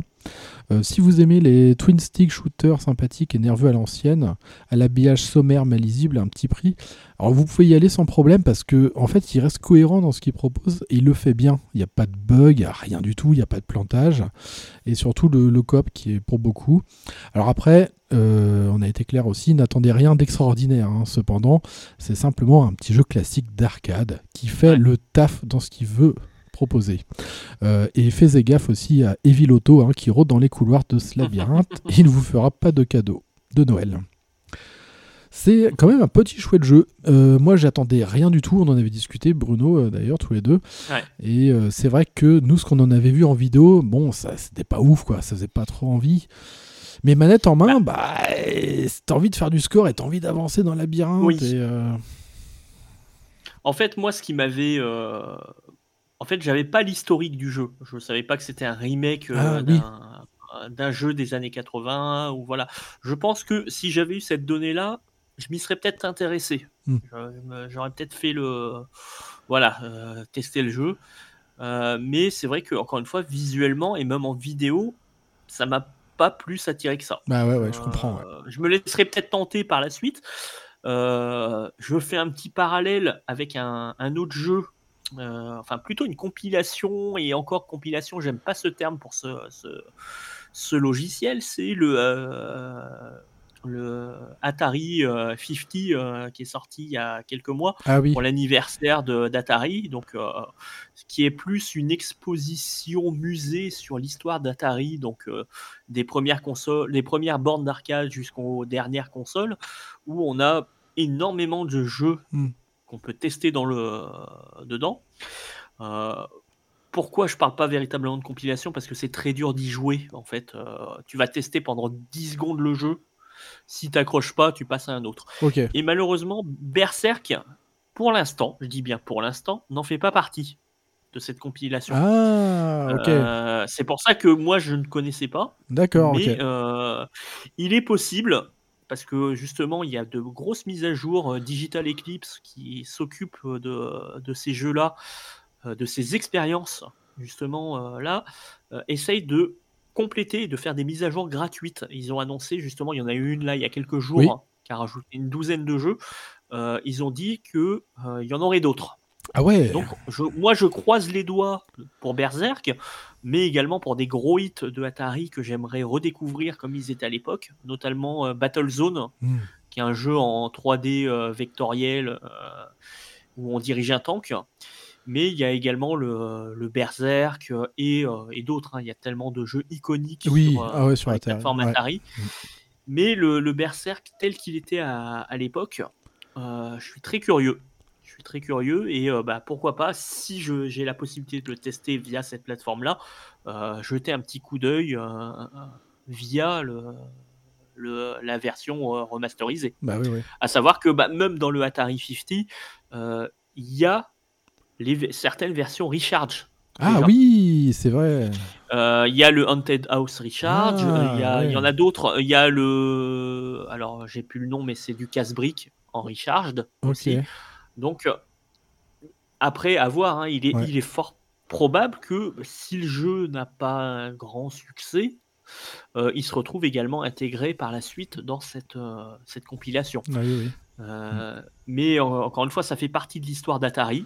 Ouais, c'est Euh, ça. Ouais. euh, c'est, je pense que bah, pour ceux qui s'intéressent à l'histoire vidéoludique, ça vaut le coup de, de jeter un petit coup d'œil Mhm. à Berserk parce qu'il y a toute une histoire derrière hein, que j'ai découvert bah, via là, ton, Ouais.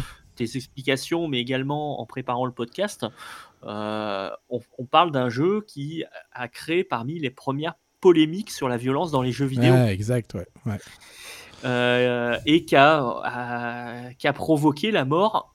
Alors, Ah oui, c'est vrai. on n'a pas beaucoup d'informations, mais la mort de deux De personnes. deux personnes, ouais. c'est euh, voilà, ça. ouais, ouais, euh, mais, mais enfin, on parle quand même d'un, ouais, d'une pierre angulaire du jeu Oui, vidéo hein, qui, a, qui a marqué euh, beaucoup de personnes parce que, bah, au final, on est sur vraiment un des premiers jeux de, de shoot. euh, Ouais. Encore une fois, très proche de ce qu'on voit. On est plus, euh, ouais, on est, on est sur de l'arcade pure, mais on est euh, bah, sur une version euh, flingue de, et encore flingue. Ouais, de Piu Piu, quoi. J'allais hein, dire de, de Gauntlet. Mm. Encore une fois, hein, des, des vagues de monstres, un labyrinthe. Bah ouais, ouais. Bon, on tire pas avec un arc, mais on y va à coup de, à coup de flingue là. Après, ce que j'aime, moi, c'est les sensations de jeu et euh, quand tout va avec, c'est-à-dire le graphisme, bon, qui est certes Oui. pas exceptionnel, mais t'as la musique entraînante très synthé euh, derrière, électro et tout punchy qui te, qui te, comment dire, qui est tantôt atmosphérique, tantôt très entraînante, qui te donne envie d'aller plus loin. Tu, tu rentres un peu dans ce qu'on disait dans cette zone en fait où ça, Oui. tout, tout comme les, les touches sont très simples tout devient instinctif et t'es comme hypnotisé tu fais vraiment corps avec le jeu et ça, c'est des sensations que j'aime beaucoup et que je retrouve, que j'ai retrouvé aisément dans ce jeu, surtout en mode arcade, à un haut niveau. Euh, Ah, et mais- c'est cool, quoi. C'est C'est pour ça que je recommande euh, bah, le Pac-Man, hein, Pac-Man Oui. euh, Championship Edition, où le mode de jeu, enfin le mode est ultra simple. On n'est pas sur du Pac-Man euh, classique.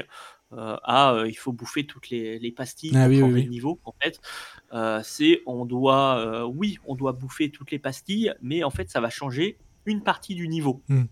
Et on va progresser ainsi. On n'est pas forcément poursuivi par les fantômes. On a des fantômes qui sont en sommeil.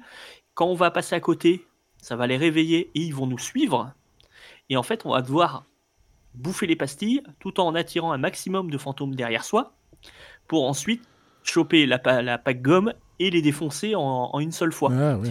Et c'est très très addictif. Tu mets ça avec de la, de la musique électro, des couleurs néon, un gameplay qui est, euh, qui est fantastique. Euh, moi, ça m'a occupé à une période pendant des mois, et- enfin des nuits et des nuits. Ah ouais.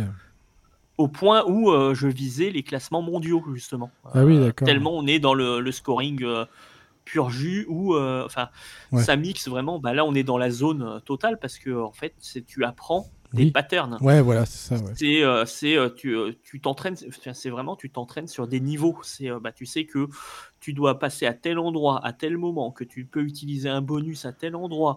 Enfin, c'est, Mhm. ouais, t'es vraiment dans une zone totale qui Ouais. est portée par la musique. Ça, c'est trop bien. Euh, J'aime bien ce, ce flow, ce ressenti. hein. C'est, bah voilà, ça fait partie, moi, de, enfin, ouais, le Pac-Man, le, bah, encore une fois, le Vampire euh, Oui. Survivors, on retrouve ça un peu aussi, où tu te fais porter par le, par l'ambiance du jeu, Mm. et euh, voilà.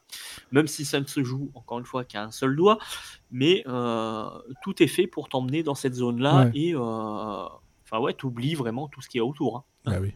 Et puis c'est euh, bah, la fin en fait pour euh, les jeux vidéo. Et euh, cette fois-ci, c'était des, des jeux à un prix modique hein, qui est au programme de l'émission. Bah ouais, en fait. hein, euh, C'est vrai, ça va être un, un- un Noël mo- modeste cette année.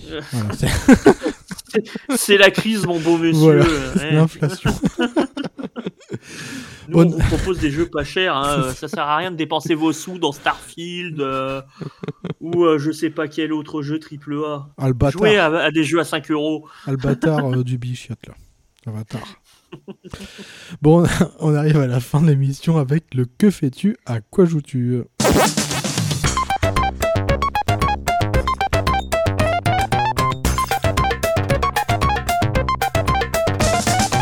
Que fais-tu, à quoi joues-tu Alors mon cher Benoît, que fais-tu? Bah, comme d'habitude, hein, la route, la route, la route. Je ça, suis ça routard. pas. hein, le, le- Le routard. Voilà. Mieux vaut routard que jamais. C'est hein. ça, routard 2024 Euh, euh, par Bruno. Voilà, donc ça, ça change pas. hein. Je commence à connaître euh, le Nord-Pas-de-Calais euh, et tous ses recoins par cœur. Euh, mais en dehors de ça, on voit toujours du, du cinéma. Enfin, oui. Euh, là, j'ai rattrapé mon retard au niveau film d'horreur hein, Hmm, avec euh, bah, Terrifier 2. Ok. Alors, si tu ne connais pas Terrifier, ça raconte l'histoire de Art le clown, euh, qui est une sorte de clown sadique et qui, un peu, enfin même beaucoup, c'est peut-être ce qu'on pourrait reprocher euh, à cette saga de films, qui est assez misogyne, hein, parce que euh, euh, il, a, il ne tue principalement que des femmes, hein, Ah, et toujours de façon extrêmement gore. Euh, mais c'est un film qui a eu son petit succès. C'est vraiment euh, bah, un très faible budget, hein, le, le premier euh, Terrifier. Le deuxième était, est sorti cette année et euh, bah, pareil, il y a eu un succès mais monumental. On parle d'un film quand même, un film d'horreur de deux, presque deux heures et demie. ah bon? Oui, oui, oui, c'est Deux c'est heures assez et fou. demie de film d'horreur? Ouais, ouais, ouais. Et euh, bah, ça, ça- véritablement, ça se laisse regarder. Il faut avoir les tripes bien accrochées, pas comme les, les victimes de Art, euh, parce que ça va très très loin, mais vraiment très très très très loin dans le gore. Ah bon? Ok. Ah ouais, ouais, c'est c'est vraiment. Enfin voilà, on est sur du slasher euh, puissance 1000. Euh, mais ça se laisse regarder. Il y a vraiment bah, le, le personnage de Art le Clown euh, peut foutre euh, vraiment une raclée hein, à Gripsou. Hein, D'accord. enfin, Ah oui, oui. niveau, niveau clown terrifiant, Gripsou, ça, ça va, il n'y a pas de, pas de souci hein, par rapport à Art. Mais enfin là, il- c'est vraiment une, un, un film d'horreur que je recommanderais. Pas pour Noël, hein. euh. Quoique le troisième épisode a l'air de se. euh, semble que, euh, vouloir se, se placer sur la période de Noël. Donc à voir, hein, c'est ce, que, ce qui a été un petit peu vendu par l'affiche promotionnelle pour le, le troisième, hein, pour vendre le, le- le projet. Euh, mais ouais, c'est un, un film assez surprenant Ok. encore une fois, un, un renouveau au niveau du film d'horreur. Euh, c'est dispo, euh, que ce soit le 1 et le 2, je crois que les deux sont dispo sur Shadows, la plateforme de, Ah de oui. streaming de films d'horreur. Euh, et il y a également eu une très très très belle édition, un, un magnifique coffret collector du 1 et du 2, et du 2 en Blu-ray là, qui est sorti il y a quelques mois de ça. C'est un petit peu introuvable maintenant, mais c'était vraiment. ça rendait un bel hommage aux années 80. Ok. Donc voilà, c'est vraiment une petite découverte euh, Sympathique. récemment niveau film d'horreur. Et en dehors de ça, alors bon, ça n'a pas vraiment de lien, mis à part l'extrême violence. euh, je me suis remis à Doom sur, euh, bah là j'y joue sur Xbox. Euh, J'avais une grosse envie de découvrir Doom Eternal. Ah, Le premier, le Doom, donc le 2016. on va pas dire remake, le 2016, Ouais. euh, m'était un peu tombé des mains. ah ouais. Euh, alors après, c'est peut-être parce que j'ai un côté un peu complétionniste et c'est que bah, j'aime bien faire une map à 100%. Ah mais c'est dur dans Doom, hein. Euh, franchement, t'as des secrets. Et c'est pour ça, ça m'avait peut-être fait Ah, euh, oui. lâcher. Là où euh, je trouve le Doom Eternal un peu plus souple dans ses secrets et dans ce qu'il propose. Ah. Mais par contre, on est sur un sommet au niveau gameplay, au niveau mécanique de jeu. Ah oui. Euh, là où le premier Doom, enfin le Doom 2016, c'est qu'à partir du moment où tu trouvais ton arme de prédilection, et ben tu pouvais faire le jeu avec, Mhm. sans problème. Euh, là, il redistribue les cartes, c'est-à-dire que euh, chaque ennemi va avoir des gimmicks au niveau des armes. Certains vont être faibles à certaines armes, d'autres vont avoir des renforts, enfin vont être super forts par rapport à d'autres. Et donc on va devoir véritablement jongler au niveau des Ah. armes. Il y a une mécanique qui est instaurée. Alors, il y avait déjà la mécanique de la tronçonneuse Oui. dans le premier, mais maintenant il y a tout un ensemble. Euh, donc, on, a, on utilise la tronçonneuse pour récupérer des munitions. On utilise la, euh, les glory kills, donc c'est les mises à mort euh, très gore. Oui. Ça, ça va nous, nous faire gagner de la santé. Euh, on va utiliser le lance-flamme. Quand on utilise le lance-flamme, ça permet de regagner de l'armure. Mmh. Euh, et donc, on est dans un des enchaînements ultra rapides, Ah ultra ouais, nerveux euh, à ce niveau-là. C'est assez fou, justement, cette mécanique. J'avais beaucoup regardé de documentaires sur la conception du jeu à l'époque, où il parlait justement bah, limite de, de puzzle quand il parlait d'arène de combat. Ah oui. Et c'est véritablement ça, c'est que tu dois réfléchir à comment tu vas te débarrasser des ennemis pour être le plus efficace Mmh. possible. Euh, donc, en dehors de son, de, de son extrême violence, c'est un jeu euh, finalement pas si bête que ça. Mmh. Et qui propose, alors l'histoire est très basique, mais euh, bah, si on n'a pas envie de la suivre, on s'en fout. Oui. Euh, mais pour ceux qui ont envie de la découvrir, il y a un codex qui regroupe bah, toutes les toute l'histoire sur ce- le Doom Slayer, sur euh, ce qui s'est passé, sur le moindre personnage. Enfin, c'est euh, c'est vraiment le Doom ultime. hein, il porte très bien sous son nom, hein, Doom, euh, Doom Eternal. Euh, pour moi, on est sur un épisode, mais vraiment euh, ultime au niveau de, de cette saga. Euh, donc à savoir qu'en plus il avait été en promo là il y a quelques, Oui. il y a quelques jours Ouais, de ça. Euh, et il est régulièrement en promo Aussi, euh, ouais. quelles que soient les plateformes c'est euh, le premier le Doom, le Doom 2016 on peut le choper à partir de 4 euros quand il est en promo le Mm. Doom Eternal là je l'ai payé 10 euros Ah oui, oui. Euh, pareil sur les versions Switch Mais il a des DLC qu'il y a par des contre. hein. portages de et il y a eu ouais il y a deux DLC sur Doom Eternal crois, ouais. Ouais. Euh, donc ça, je verrai un peu plus tard. euh, je pense quand si j'a- si j'accroche vraiment. Mais euh, des portages également de qualité sur Switch. Alors c'est un peu flou, Oui, un peu mais flou. ça on a bien. quand même des, on a un FPS constant sur le sur le jeu. Donc voilà, pour du Doom, je pense que ça peut valoir le, le Le coup, coup. sur, euh, sur Switch. Sur Moi, j'ai craqué sur Xbox. J'avais envie de voilà, j'avais envie que graphiquement, j'en Ouais, ai, euh, ça- j'en ai plein les yeux. Et effectivement, euh, le, le jeu est vraiment magnifique et tourne comme un charme. hein, c'est, euh, Et il y a un bon niveau de difficulté. Bien, bien évidemment, c'est adaptable Oui, mais euh, ça propose du challenge. euh, c'est, enfin, moi qui suis très très peu, c'est, vraiment aux antipodes des jeux que je fais d'habitude. Euh, s'il y a bien un style de jeu que je n'aime pas d'habitude, c'est les FPS. Mais Doom, pour moi, est dans une catégorie à part. On est vraiment dans un défouloir et euh, on va dire, il n'y a pas forcément le côté, euh, je vais mettre le mot politique sur, euh, sur ce que certains FPS ont. trop même. Ou trop politique, voilà. Ouais, mais je- trop de FPS politique, justement. Bah oui, oui, oui.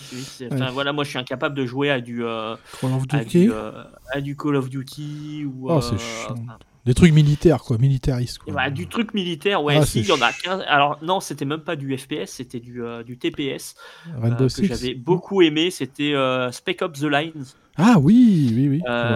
que j'avais trouvé très très bon, qui a, qui a Mm. effectivement pas mal de défauts quand on y regarde maintenant avec le, du recul. Mais c'est un des derniers qui, je trouvais, proposait quelque chose d'intéressant là-dedans. Euh, après, les autres FPS, euh, ouais, Call of Duty, euh, je vais reparler, ouais, il y a ce qui est Far Cry et tout ça. Non, ça marche pas. Enfin, j'arrive pas. Il y a un côté trop gratuit pour moi. Ouais, Et, ouais. contrairement à Doom, qui, bah, Doom, il me propose ouais, des démons, du métal, ça me va. ça, ça me touche un peu plus. Et encore une fois, il n'y a pas ouais, ce côté politique qui me, qui vient me taper sur l'épaule de temps en temps. Pour Ah oui, oui. Eh, t'as vu qui c'est que t'es en train de tuer. euh, Enfin voilà, c'est, il n'y a pas ce côté gratuit au final. Ouais, voilà, ouais, on vrai. tue des démons. Point c'est très jeu vidéo. zombie, hein. hein, euh, Et on est voilà, on est à 100% dans du Ah jeu oui. vidéo. Euh, et on peut faire le lien même avec bah, le jeu que tu as évoqué, hein, avec Berserk. euh, au final, euh, ouais, c'est c'est tu tues des tu tues des monstres. Voilà, t'as des boss. Enfin, on est vraiment, on revient à la quintessence du jeu vidéo, euh, Oui. tout simplement. C'est ça. ouais. Donc euh, pour l'instant, c'est une très agréable surprise. Euh, et à savoir que bah, justement, bizarrement, hein, c'est parce que c'est- pas. euh, je me suis lancé parce que j'ai vu la promo et parce que euh, bah, ça me faisait de l'œil depuis quelques temps. Mais ça tombe sur la période, bah, on fête les 30 ans de Doom. Ah ouais. Là, c'est enfin ce mois-ci, je crois. hein, c'est on est vraiment dans l'année charnière, 30 ans que euh, que ce jeu qui a révolutionné le PC euh, est sorti. Hmm, Donc c'est pas un chien pour Noël, c'est un Doom pour Noël, quoi. Ah oui, ah bah oui, j'ai pas vrai. parlé, bah oui, tu, me, tu me tends la perche. Mais oui, j'aurais pu parler de film de Noël, mon film de Noël. Oui, la dernière bonne oui, annonce alors- de Mad Max. hein. Ah oui, ah bah euh, non, bah, ça Furiosa, euh, voilà, je, on en reparlera en temps voulu. hein. je pense qu'on pourra faire un hors-série. Euh, c'est ce que je te propose. euh, Quand le film sort, on, on se fera un hors-série sur euh, Furiosa. Ouais. Euh, mais ça, voilà, on va éviter Furiosa, mais film de Noël, euh, bah, moi, s'il y en a qu'un que je peux, dont je peux parler parce que c'est le seul euh, que je connaisse, parce que bah, bizarrement, quand j'allume la télé en période de Noël, c'est toujours ce film-là qui passe. C'est un chien pour Noël, hein, ou l'histoire du, l'histoire du petit Timmy qui va vivre chez ses, Timmy. chez ses grands-parents. Timmy, Timmy. Alors, je sais pas s'il s'appelle Timmy, mais on va l'appeler Timmy, euh, qui, pa- qui va passer euh, une période chez ses grands-parents et qui bah, rencontre un chien et ils vont devenir les meilleurs amis du monde. Et le chien va même le sauver. et, euh, voilà, même si j'ai une grande question existentielle, c'est comment ce chien peut vivre pendant 40 ans. Euh, voilà. C'est un film qui est diffusé très régulièrement et qui m'amuse beaucoup. Et je crois que, alors, je vais, je vais juste faire la, la- la- la petite recherche, mais je crois qu'il y a Josh Brolin, donc Thanos, qui joue dans le film. Ah d'accord. Ok. Bon, Une petite recommandation toute douce pour Noël, euh, voilà. pour Noël. Ah non, c'est pas c'est pas Josh Brolin, c'est James Brolin. hein. Bon, il y avait le brawling quand même. oh là là. Non mais moi ce que j'adore c'est les titres des films de cucuterie de Noël quoi. C'est un chien pour Noël, un fer repas- à repasser pour Noël, un, c'est un une, Karcher pour Noël. une raclette pour Noël. c'est le... Ah là là. Ouais. Ah là là. Bon alors moi je- franchement même si on n'en parle pas trop, euh, moi j'ai eu un peu peur hein. quand j'ai vu la bande annonce de Furiosa, ça m'a fait un peu l'effet Dark Fate de Terminator. C'est bon, on va enlever Max parce que bon c'était le personnage important mais on va mettre Furiosa. Après il y a quand même le sous-titre qui dit que c'est euh, c'est quoi? C'est dans l'univers Mad Max, je crois que c'est ça. Oui, c'est Ouais. euh, une saga Mad Max. Oui. Et puis c'est Alors- plus c'est plus Charlize Theron non plus hein, Furiosa. Ah oui, parce que on est sur une, on sera sur une préquelle. Ah oui, oui voilà, c'est ça. Ça raconte son histoire à elle. euh. Ah oui, on est sur. On raconte son histoire, comment elle a été enlevée euh, au- à son peuple, comment euh, elle va gagner sa place face au Immortan à- Joe et tout face ça. à Immortan Joe. Ouais. Euh, ce qu'on voit dans la bande-annonce, moi, me laisse espérer quand même certaines choses. C'est qu'on va voir certainement les certaines cités qui étaient simplement mentionnées dans le Fury Road, notamment le moulin à balles, Mm. euh, qu'on entrevoit. Euh, donc, est-ce qu'on verra les autres, euh, les autres cités mais enfin ouais, pour l'instant, je, je ne me prononce pas. J'aime beaucoup l'actrice qu'il y a dedans. Je pense qu'elle peut rivaliser avec Charlize Theron. Ouais. À voir. Allez, que fais-tu À quoi joues-tu À mon tour? Eh ben, on continue. Je travaille. Et bientôt en vacances de Noël quand même. Alors période oui. de ah bah ouais quand même. période de fête oblige. euh, je suis allé au Noël de Trévarez hein, dans le Finistère avec Maria Manon, le Némésis. Ça avait l'air très joli. C'était magnifique avec même euh, un spectacle, euh, euh, des projections en fait un- d'un dessin animé sur le château et tout correspondait musique et tout animation. C'était pff, une tuerie quoi. Magnifique, une petite ambiance sympathique et tout. Et euh, sinon, comme j'ai enfin terminé la série euh, bah, du Doctor House, un peu déçu d'ailleurs par le dernier euh, épisode. Ah, Doctor House ouais, ouais, ouais, ouais, ouais, je m'attendais. je, Ah, moi, je ah, l'aime beaucoup ce final. ah ouais? Ouais, bon, il Ouais. y a un côté. comment que ça s'appelle ce film là L'échappée ch- sauvage? Non, je sais plus. Enfin bref, ça, il y a un petit côté sympathique à la fin, mais bon. Bon, après, voilà, ça faisait très longtemps que j'ai commencé à regarder cette série. Puis après, soit elle était plus dispo, machin, ou j'ai pas le temps. Mais bref, du coup, je suis passé sur une autre euh, série et j'ai changé drastiquement. Je suis allé sur un truc sur lequel je vais jamais, c'est-à-dire de l'animation japonaise. Je suis sur Oh. Berserk. Oh Guts. Lequel Enfin, Bah, l'ancienne série. Euh, ouais, ça a l'air assez vieillot. C'est le. Oui, bah c'est la, la, la seule série. euh, Oui. c'est- ça tra- T'es sur la, ce qu'on appelle le Golden Age euh, quand il est jeune. euh, c'est ça, oui, ça. Ouais, voilà, c'est ça. Avec la troupe du Faucon. Exactement. Ouais, c'est ça.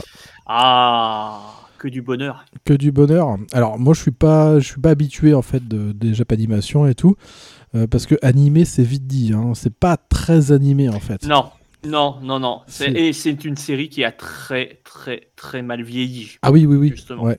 Alors, Et enfin voilà. Et malheureusement, on, on pourrait en reparler si tu n'as pas vu, si tu n'es pas arrivé à la fin. ouais, je suis pas Je arrivé. la pense que tu risques d'être frustré. Ah, c'est super. Voilà. Après, euh, bah, après, je te recommande vivement, une fois que tu auras fini la série, Ouais.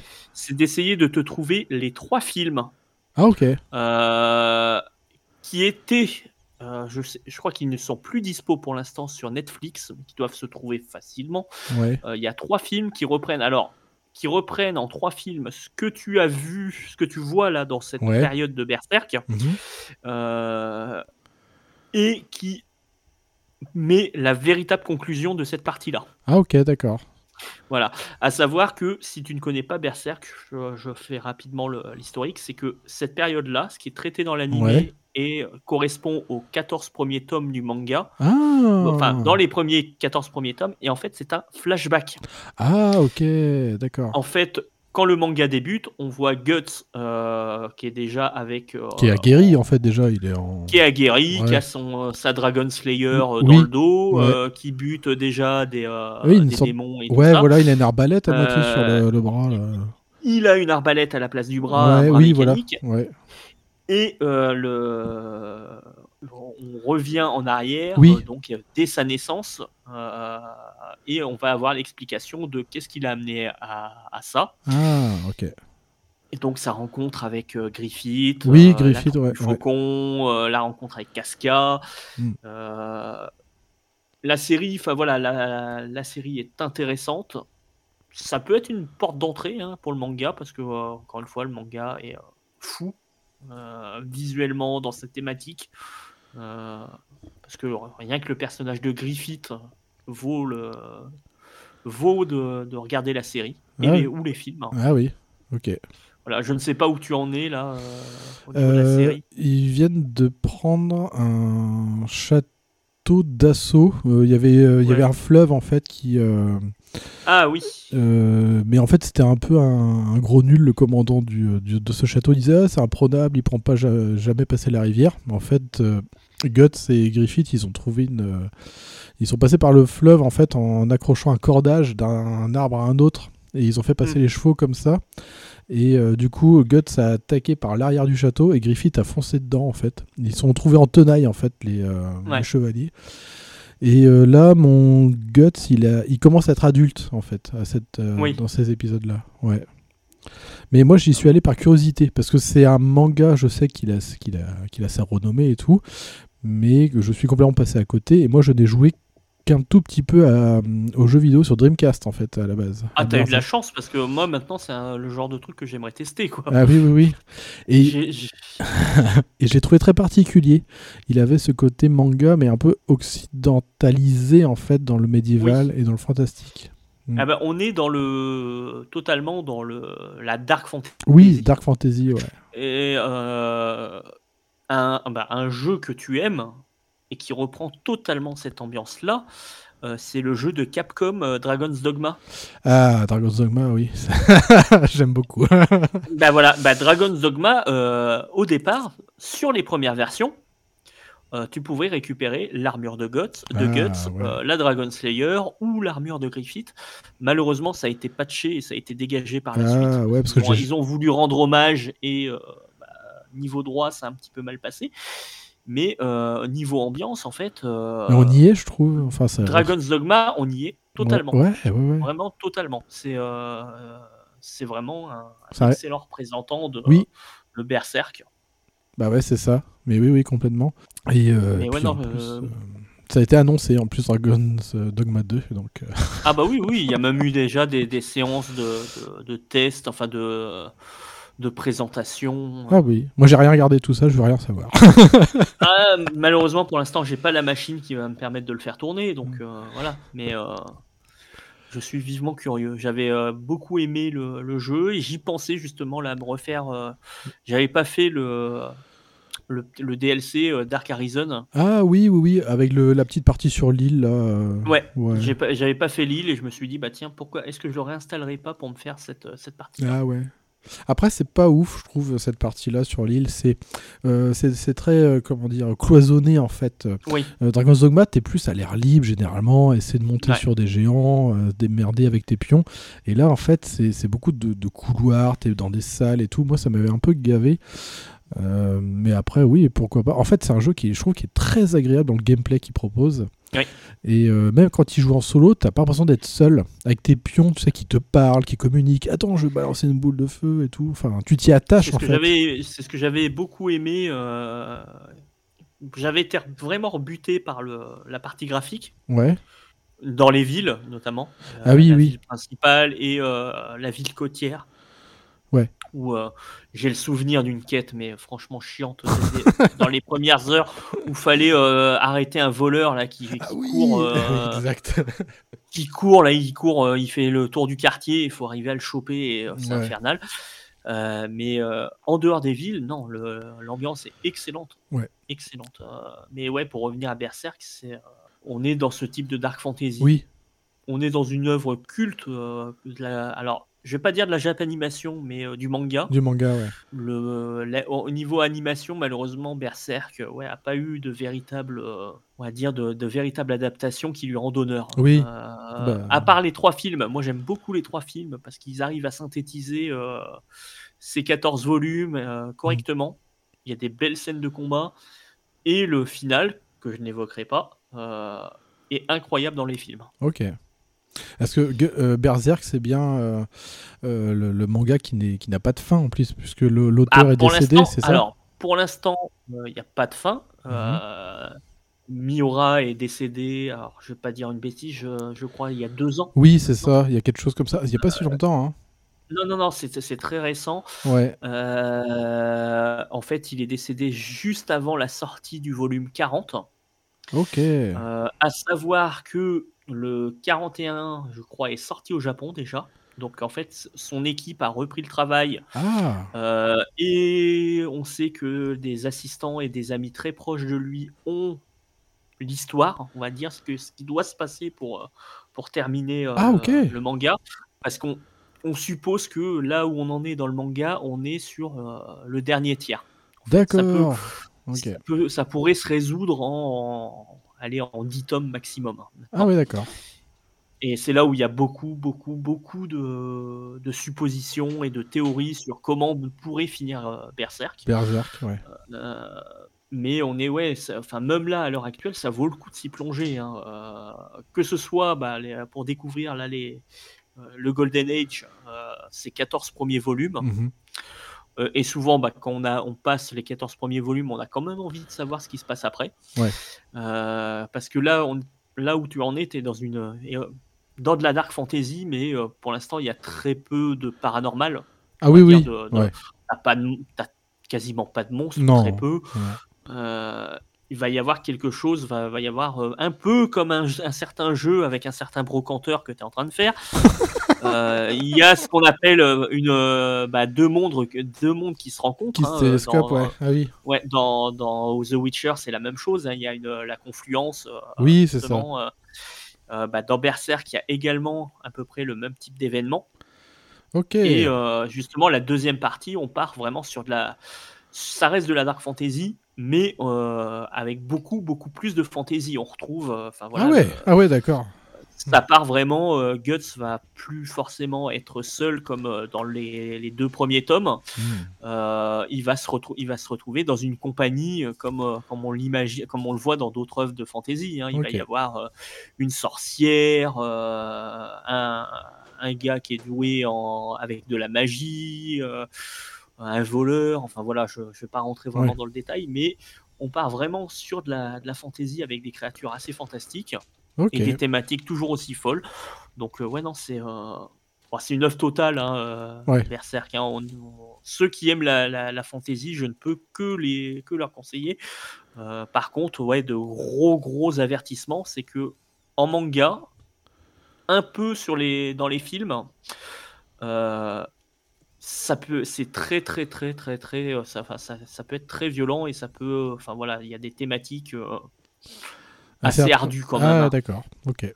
Euh, je sais plus je crois pas que ça soit évoqué dans la dans le la première série là celle que tu es en train de regarder. Euh, mais on est sur de la sur de la pédo il y a de la pédophilie il y a, il y a du ah viol voilà. Euh, euh, ah, parce que là, pour l'instant, c'est très lisse. Hein. Moi, je vois rien du bah, tout. Qui... Je vois pas bah, d'aspérité dans ce que je regarde. Tu vois, c'est c'est pas The Boys. Quoi. quand, quand, tu sais, enfin voilà, le... normalement, Guts, euh, il est recueilli. Sa mère a été pendue. Ils ont retrouvé le Guts. au pied de sa mère, ah pendu dans un, qui était pendu, qui avait été pendu dans un arbre. il a été recueilli par Gambino, qui est un mercenaire et qui, bah, à un certain âge, va vendre Guts euh, à, un autre mercenaire pour hmm. une nuit. Voilà, donc euh, Guts va se faire violer. Ah, oui, oui. Euh, voilà, enfin, il y a, beaucoup de. Et c'est ce qui bâtit un peu le personnage de, Guts hein, à ce niveau-là. C'est un personnage qui est, qui est né sur les champs de bataille, qui n'avait eu, qui n'a connu que la guerre et le ah sang, et voilà et qui va être amené justement à, découvrir, enfin voilà, à découvrir une certaine humanité. Bah, je pense que tu le vois déjà avec euh, avec Casca et avec euh, Griffith. Ouais, c'est ça. Ouais. Voilà. Et justement, enfin voilà, c'est ça vaut le coup. Enfin, mm. honnêtement, moi je le recommande, mais en manga, ça, ça, ouais, il y, y a, quand même, euh, voilà, c'est pour un public averti. Ouais. Ouais, ouais, ouais. Ok. Et sinon, euh, je suis arrivé à la saison 6 de Game of Thrones avec. Euh, ah bah dis donc, ouais, bah, niveau fantasy. avec Daenerys qui se promène euh, dans du feu hein, pour avoir encore plus de Dothraki. J'en suis arrivé où il y a la secte religieuse du Grand Moineau qui a pris les pleins pouvoirs à ah. la capitale de Port-Réal. Du coup, on a mmh. Circe qui se balade à poil. Alors, visiblement, elle n'a pas d'épilation intégrale. Et on a le, le Winter is Coming qui aura mis du temps à comminguer, hein, mais qui arrive enfin. Mais il arrive, il arrive. Oh putain, c'était interminable. Ça, ça a été un peu notre, euh, notre gag avec Marie, quoi, quand, puisqu'on regarde ça ensemble. Mais on se dit, mais ils arrêtent pas de dire que le winter is coming, mais il vient jamais le bordel, quoi. C'est incroyable. Ça met du temps, hein, quand même. Hein. mais, mais enfin bon, ça y est, on y arrive quand même. Euh, euh, voilà, donc bref, on continue tranquillement notre visionnage de, de cette série qu'on n'avait pas vue à l'époque. en film, alors, comme le Robocop euh, Rock City de chez Tayon est sorti, euh, bah, en fait, moi, ça m'a donné envie de revoir le film de Paul Verhoeven, ah. euh, que je n'avais pas vu depuis 7 ans, 7-8 ans, un truc comme ça, depuis trop longtemps même. Et euh, c'est bizarre, j'ai encore pris une claque, quoi. Ce film, il est incroyable.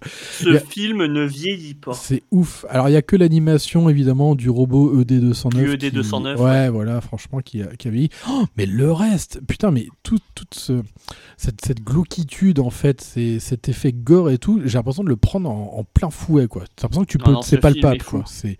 Et puis, le, le, la, la, la mort de Murphy, putain, mais elle est dure. c'est ouf, quoi. Oh oui. Oh oui. Oh le pauvre Murphy, ah, c'est euh, et, et j'aime bien ce dé... ils ont même pas le temps de, de lier une petite amitié avec Lewis que, que ça y est quoi, c'est Ouais. C'est incroyable. J'a- J'adore la patine en fait et le cachet de ce film, c'est j'adore en fait. Toute cette patine des œuvres euh, vraiment filmiques des années 80, Mm. c'est quelque chose que j'aime beaucoup. Cette aspérité graphique, tu, tu sens que c'est euh, c'est brut en fait. Euh, Ouais. J'aime beaucoup ce côté-là. C'est vraiment un film culte, quoi, sans concession et sarcastique, là, avec les, les fausses pubs, tu sais, qui passent et tout euh, sur les chaînes scènes. C'est. Moi, je trouve. En fait, quand j'ai regardé, je me suis dit, putain, mais en fait, maintenant, on regarde des films qui sont d'une lisse, c'est ouf, quoi. Le- J'ai l'impression que ce- ce- c'est vraiment un film qui est un témoin d'une époque où le cinéma vraiment paraissait moins lisse et moins consensuel que maintenant, quoi. Ah bah après c'est du Verhoeven Oui. aussi. hein, Ah, mais c'est euh, Starship Verhoeven, Trooper, c'est- c'est c'est- des, des films que j'adore, moi. C'est- voilà, c'est Total Recall. Oui, c'est, enfin, ça, voilà, ouais. il a il a su taper dans plein de genres Oui, différents c'est et ça, ouais. euh, et euh, enfin voilà, on est sur un film ouais à la fois film d'action, film satirique. Oui, euh, c'est ça, ouais.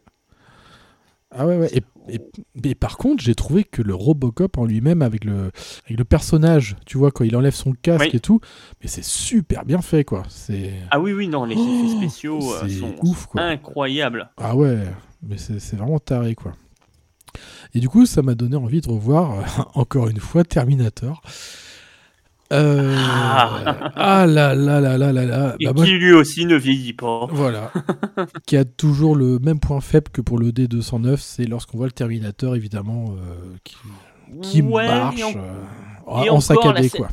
Il y a deux, enfin c'est vraiment sur le final et pendant deux trois, il y a deux trois plans vraiment où euh, Ah, c'est à la fin, surtout c'est merdique. sur hein. le, oui oui c'est sur le final. C'est ça. Mais euh, enfin, ça reste. euh, Enfin, pour moi, c'est un film d'une noirceur incroyable. Ah oui, oh la Euh, vache.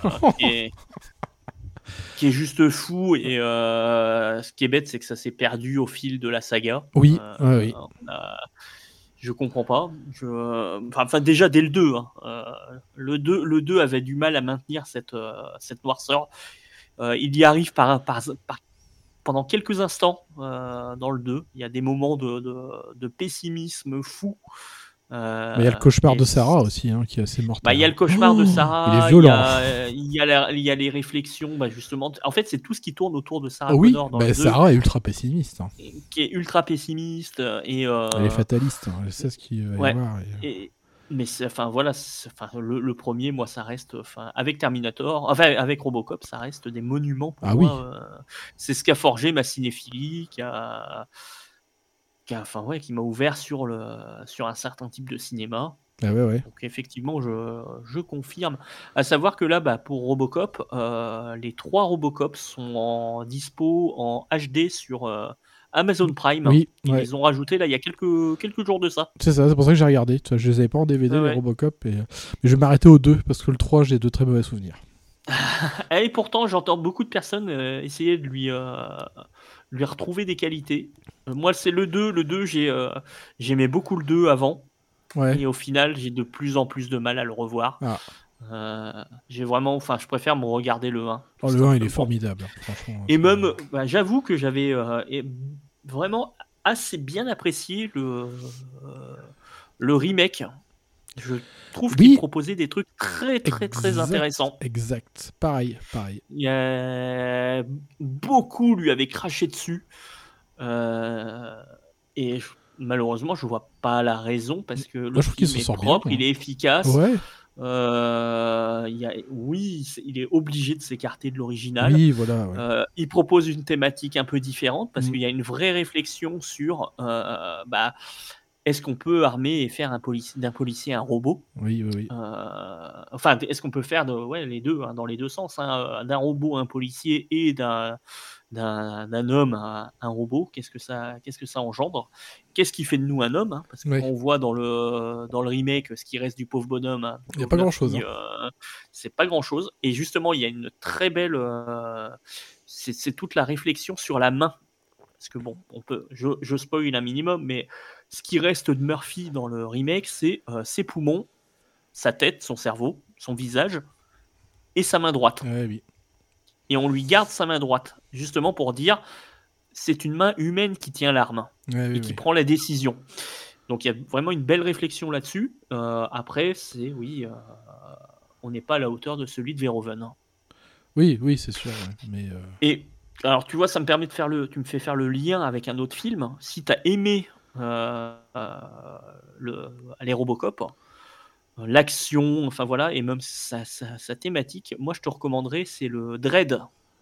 Pas celui avec Stallone. Ah, d'accord.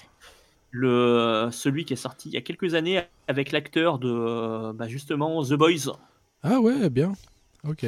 Euh, qui est sorti en 2012, donc avec Carl Urban. Euh, Carl Urban. Carl Urban euh, c'est une sorte de on va dire, ça se passe dans un seul et unique lieu. On n'est pas, enfin voilà, on voit très peu la ville euh, au départ, euh, mais tout est en huis clos. Ok. Ça respecte ultra bien le comics.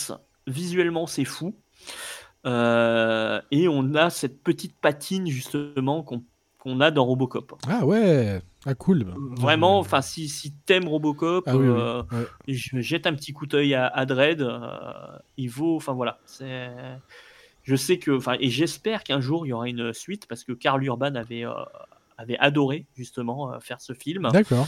Euh, alors bon, on le reconnaît pas parce que contrairement à Stallone qui montre sa tête toutes les deux minutes dans le dans ah bah Dredd, là Dredd justement, Karl Urban a tenu à respecter le personnage et ce qu'il était dans le comics, c'est-à-dire qu'il ne retire jamais son casque. Ah, d'accord. Voilà, donc une petite recommandation hein, pour ah parler police euh, dans les films euh, futuristes. Laissez la police faire son travail. Laissez le masque. Euh, ouais, bah là, je me fais mon petit marathon Terminator. Bon, là, j'ai regardé les deux meilleurs. Maintenant, j'ai commencé les, les, les moins ah, recommandables hier. Le, le 3, il est bon quand même. Hein. Moi, je, l'aime bien, le 3. Le 3, il a une course-poursuite de folie quand même au début. Ouais. Je la, je la, trouve assez impressionnante. Elle est folle cette course-poursuite. Oui. Elle est vraiment folle. Euh, après, bon, il y a un gros trou d'une heure, euh, une heure et demie euh, pour arriver au dernier tiers que j'aime beaucoup. Qui est pessimiste. À partir du moment où et son, voilà, ce final m'avait laissé espérer ah. beaucoup, beaucoup, beaucoup de choses. après, bon, il y a le, la suite, enfin la suite. Attends, attends, attends. Place, hein. John Connor, c'est quand même c'est une tête à claque, quoi. C'est quoi ce John ah, Connor de, de, merde dans le, dans le 3, oui. Bah attends, t'as vu Dans le 3, oui. Bah dans le 2, c'est déjà un sale ah, gosse. Il devrait être encore plus sale gosse dans le 3. on dirait une ah, bah. petite euh, mauviette là dans le 3. Ouais, mais enfin moi je trouve que bon, ça passait, ça passait. Contrairement au John Connor euh, dans le futur là avec euh, Christian Bale avec Christian Bale qui est insupportable et qui, à qui on a envie de Oui, de tarter des baffes. mais, mais en soi, j'aime beaucoup, j'aimais beaucoup cette version. J'aurais beaucoup aimé une suite dans le futur. Eh oui, parce oui. que il laissait poser il y avait pas mal de questions euh, en suspens à la fin. Mm. Mais bon, malheureusement. Et après, on a eu, c'est vraiment moi à partir de après celui-là là qui se passe dans le futur où euh, on entame les, vraiment les gros problèmes quoi. Ah oui, bah même dans le 3, on, se fout de la gueule du T800 quoi, dès le début. Ah oui, oui, oui. j'arrive, j'arrive à faire euh, abstraction de ça. Ouais. Et puis, il est pas sympa hein, le T800 dans le 3. Hein, oh la vache, euh, il chope le John Connor et il fout des tartes. Euh, ouais, dis donc. Euh. De toute façon, je suis pas sous tes ordres, c'est. comment il s'appelle l'autre là? L'autre là Brewster là. Oui. Qui, qui m'a programmé. ouais, mais enfin, ouais, c'est pas. Moi, je l'avais bien, je l'avais bien aimé, ça se laisse regarder. Ah oui, oui, bien sûr. contrairement aux autres, enfin, c'est moi, c'est le, pire, c'était bah, celui avec là l'actrice de de Game of Thrones, que, ce qui est pour moi le pire. Ah, c'est le Genesis là? Ouais. Ah, celui-là, mon dieu. Oh, il est rigolo. Il, tient tellement ah. pas de boucle, ça en devient une blague en fait. Ah, mais je lui ai préféré le, euh, le Fate, le dernier, le Dark Fate. Ah oui, bon là on va pas en parler. ah, mais ah, moi je trouve qu'il avait des bonnes idées. Voilà. Ah bah déjà, il y a plus Skynet, c'est Légion. Et euh, au revoir les Ouais. noms de code des Terminator. C'est un rêve Ouais, neuf. ouais, mais, mais, mais, John mais c'est Connor, bon, il sert à rien. Ah bah il y a, il y, a, il y a peu, enfin ouais, non bah John Connor oui il fait 5 minutes quoi. Sarah Connor, elle sert plus à rien, du coup. On, arrive même à lui tourner le cerveau pour dire que, bon, en fait, ton fils, t'es une merde. Tu vois bien que c'est l'hispanique qui doit sauver le monde. mais même, même, même Schwarzenegger ne sert à rien. non, non, bah, tu sais, il s'occupe de bébé, il change des couches, il le dit. euh. Ouais ça ça fait, mais voilà, pour moi c'était. Oh Mais, mais j'aime beaucoup, j'a- j'a- j'a- j'avoue que j'ai beaucoup aimé l'idée, parce qu'on revient vraiment à la base, à une idée première de, de ce que voulait Cameron au départ, avant de rencontrer euh, Schwarzy, c'était d'avoir un Terminator qui passe partout, Qui passe partout. qui est, euh, bah, qui est, qui est, qui est, qui est vraiment euh, Fort. Monsieur tout le monde. Enfin voilà, non pas, Ouais. c'est pas un nain. non mais c'est cette idée d'infiltration Ouais. d'un robot qui est bah voilà, euh, bah là ouais c'est un latino, euh, c'est Monsieur tout le monde. euh, c'est pas c'est pas une montagne de muscles comme Schwarzenegger. Ah oui. Ouais, ouais, ouais. Euh, parce qu'au départ, dans les, premiers castings de, de Terminator, euh, c'était comment il s'appelle l'acteur qui fait Bishop normalement, Euh, Lance Henriksen. Lance Henriksen, Ouais. qui, qui Qui était devait être- vu Ah ouais pour, qui devait faire le Terminator. Euh, Du, coup- du coup, il a fait Bishop. Et bah, bah, il joue dans Terminator, il fait le flic. Oui, c'est vrai. Mais il jouera un autre cyborg.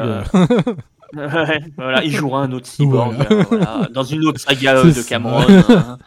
Ah non, pas de Cameron, hein, mais euh, dans, une, dans un film de Cameron. oui. ouais. Non, Euh, saga, ouais. on pourrait en parler. ouais, Oui. Terminator aussi. euh. Ouais, c'est ça, ouais, ouais. Bah alors du coup, euh, à force de regarder tous ces trucs-là, bah moi j'ai craqué pour un jeu vidéo Terminator, qui était pas top euh, en fait sur les euh, anciennes consoles, mais il est plutôt bien en fait sur les euh, bah, Xbox Series et euh, PS5. Euh, D'ailleurs, la version Xbox Series, elle a, elle propose la version collector en fait, où tu as déjà le DLC avec. Mm. Sur PS5, on a la version Enhanced où il n'y a pas le DLC inclus. Et en fait, j'ai eu l'impression de retrouver le même cachet qu'avec Alien Isolation. C'est que tout est Mm. cohérent. Et euh, j'avais un peu peur, mais j'ai regardé un peu des avis, euh, un peu. Alors, il y, a de tout. En fait, c'est c'est ultra clivant. C'est-à-dire que soit t'as aucun affect pour la saga, tu vas trouver ça inutile. Enfin, pour le voilà, pour l'univers. Soit tu aimes l'univers, tu aimes ses codes, tu aimes ses sons, tu aimes ses musiques, tu aimes tout l'ambiance. Et ben alors là, ça va être un kiff monstrueux. T'as l'impression d'être dans les toutes les phases de de, de, de Kyle Reese en fait dans le premier Terminator où tu le Oui. vois, tu sais quand il, il pense ou il rêve, il cauchemarde euh, de, de lui dans le futur. En fait, c'est ça, c'est ça que propose le jeu. Tu es, tu poursuis le combat euh, dans une escouade de, ouais, d'une escouade de John Connor avec tous les sons des films, les musiques, c'est génial, réarrangé et tout selon le contexte. Euh, les Terminators te one-shot évidemment hein, quand tu te fais choper au début, tant que t'as pas d'armes à fusion ou à plasma pour les combattre. Et c'est enfin, génial en fait quoi. Quand tu aimes les films, t'as l'impression d'être dans- d'être dans les coulisses en fait. Comme dans le Ah. jeu Alien quoi. C'est génial. C'est les mêmes développeurs, c'est Teyon qui, font, qui fait ça. C'est les mêmes Ouais. développeurs de Robocop Rock City. Euh, bah, je crois que je vais suivre maintenant aussi ces développeurs parce qu'ils m'intéressent. Dans ce qu'ils proposent, c'est ça. Et c'est c'est assez humble en fait leur, euh, leur façon de faire. Et, euh, vous voulez quoi comme jeu, les, les enfants? Vous voulez euh, un, un jeu comme voilà, vous, vous- aimez Robocop, bah voilà, on vous on joue avec Robocop, c'est comme le film que, que vous aimez, hop, vous êtes dans le film. Bah là, c'est ça ce qu'ils proposent. Ils, ils vont pas euh, euh, faire des, des, des gameplays sur survoltés avec énormément de nouveautés et tout. Ils vont juste mêler tout ça avec avec des, des bases de jeux que l'on connaît, mais ils vont le faire ça bien en fait. Y a- moi, j'ai pas rencontré de bugs. Pff, Franchement, graphiquement, c'est propre. Il y a des jolis effets de lumière et tout. Je m'attendais pas à ça en fait au départ. J'ai- J'étais, j'étais, en fait, j'étais parti sans en attendre quelque chose en fait de ce, de ce jeu. Bah, je pense que c'est la même chose effectivement pour le Robocop. hein, ce qui a Oui. surpris beaucoup de monde, c'est que ça. personne l'attendait en fait. Mais oui. Mais ouais. Et, et effectivement, le, le côté clivant dont tu parles, effectivement, c'est bah, est-ce que tu as un affect avec la saga tout ou non simplement. Mais oui, Euh, c'est ça. C'est comme beaucoup de, de films adaptés de, de films ou de, ou de sagas. hein, euh, voilà. Mm. Euh, Bah, si t'as aucun affect, euh, Enfin, là, on peut parler d'un jeu qui, qui, est sorti là, il y a à peine quelques jours. Euh, il y a le jeu Avatar. Oui. Moi, j'ai aucune envie, enfin, j'ai aucune envie d'y jouer. Moi non plus. Absolument pas, en fait. Bah mm. Enfin, voilà, il est peut-être super bien. Oui. Euh, ça ne me, enfin ouais, ça ne m'attire pas plus que ça. Ah ouais, ouais. Même pas du tout, hein, Avatar. Euh, j'ai eu la même chose avec le, jeu Harry Potter, où j'ai un peu plus d'accroche. Euh, il a fallu que je m'y remette pour, que, euh, pour trouver un peu d'intérêt au jeu. Ah ouais, d'accord. Je, Enfin voilà, pour moi, ouais, il faut, il faut avoir un, minimum d'affect. Ah surtout envers des, des jeux, là, parce qu'on va dire, ça touche une, une niche. Enfin voilà, c'est c'est pas les, les, les jeux. Enfin, c'est du double A en plus, tu vois. C'est, euh, ouais, voilà. Il n'y a pas non plus des très très gros moyens sur certains trucs, mais ça passe bien, ça reste cohérent. Donc, euh. Non, ouais, non, il a l'air, enfin, il a l'air top. Hein, Et puis on est dans comme le Robocop. Hein. Ouais, c'est ça, c'est ça. Et on est dans un style de jeu que moi j'affectionne. C'est plutôt du slow FPS, quoi. C'est-à-dire on va être sur du, mm. du FPS euh, narratif, assez immersif, où euh, tu vas prendre le temps de fouiller, ramasser des trucs, euh, crafter des bidules, euh, t'infiltrer. voilà, c'est pas du truc décérébré, tu vois, à la Call of ou des trucs à la con comme ça. Moi, c'est vraiment c'est voilà. Et c'est en fait été étonné même par les dialogues quoi. Je me dis ah ouais quand même ils y sont allés à, ce point là quoi. C'est très travaillé. On a un background vraiment riche et surtout qui respecte le matériau d'origine quoi. Voilà, c'est ça que je retiens et alors ils, respectent quoi? Les deux les, enfin les deux premiers films? Oui les, deux premiers, ils se sont basés sur les, les deux, premiers surtout? c'est ça. Ouais. Ouais ouais et euh, en se focalisant vraiment sur le, euh, sur le euh, comment dire, sur la ligne d'annihilation. En fait, c'est-à-dire que c'est comme du moissonnage en fait, c'est tout, tout Skynet qui va avancer petit à petit sur la, la, région, qui va ramasser les humains pour les parquer et choses comme ça. Et vous, vous faites partie d'une escouade, d'une des divisions en fait de John Connor. Et en fait, des vous, devez, en fait, vous êtes chassé d'une ville. Il y a une mission qui tourne mal et euh, vous, devez, hmm. vous devez vous enfuir et vous êtes, euh, vous êtes scindé en fait de votre escouade et il va falloir la retrouver en fait. Et, c'est plutôt immersif, étonnamment bien écrit. Et ouais, c'est cool quoi. Et puis moi, j'ai cette nostalgie en fait quand j'entends les musiques. Waouh, j'ai presque les larmes à l'œil en fait quoi. Ça, parce qu'en fait, vous retrouvez des écrits euh, bah là, je t'en avais montré un, Bruno, euh, euh, sur le, le, psychiatre. et en fait, tout est lié en fait. Vous retrouvez des traces du présent que vous connaissez parce que vous avez vu les films et vos actions du futur. Et c'est super en fait. C'est moi c'est tout ce que je demande à un jeu qui s'adapte, qui voilà, qui descend du film.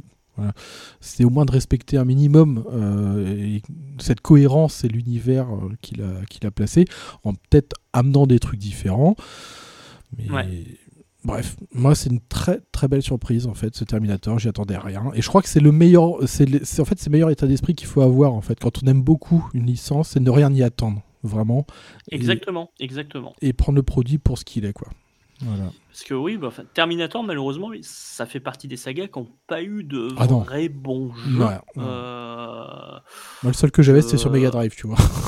bah, y enfin, il y avait le, le, ouais, le le Terminator, l'adaptation du premier film sur Mega Drive et Mega CD était oh, très bon. Je l'ai sauvé celui-là. Oh euh, les autres jeux étaient très très très bof. Euh, il y a le Robocop versus Terminator qui est, très très bon. Ouais.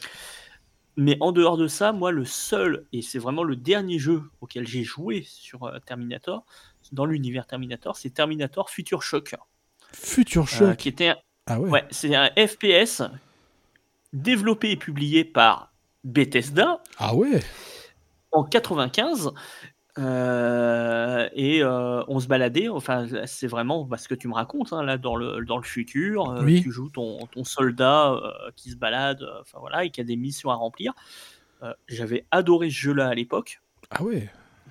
C'est honnêtement maintenant, attention les yeux hein, si vous regardez. C'était tout en 3D et tout.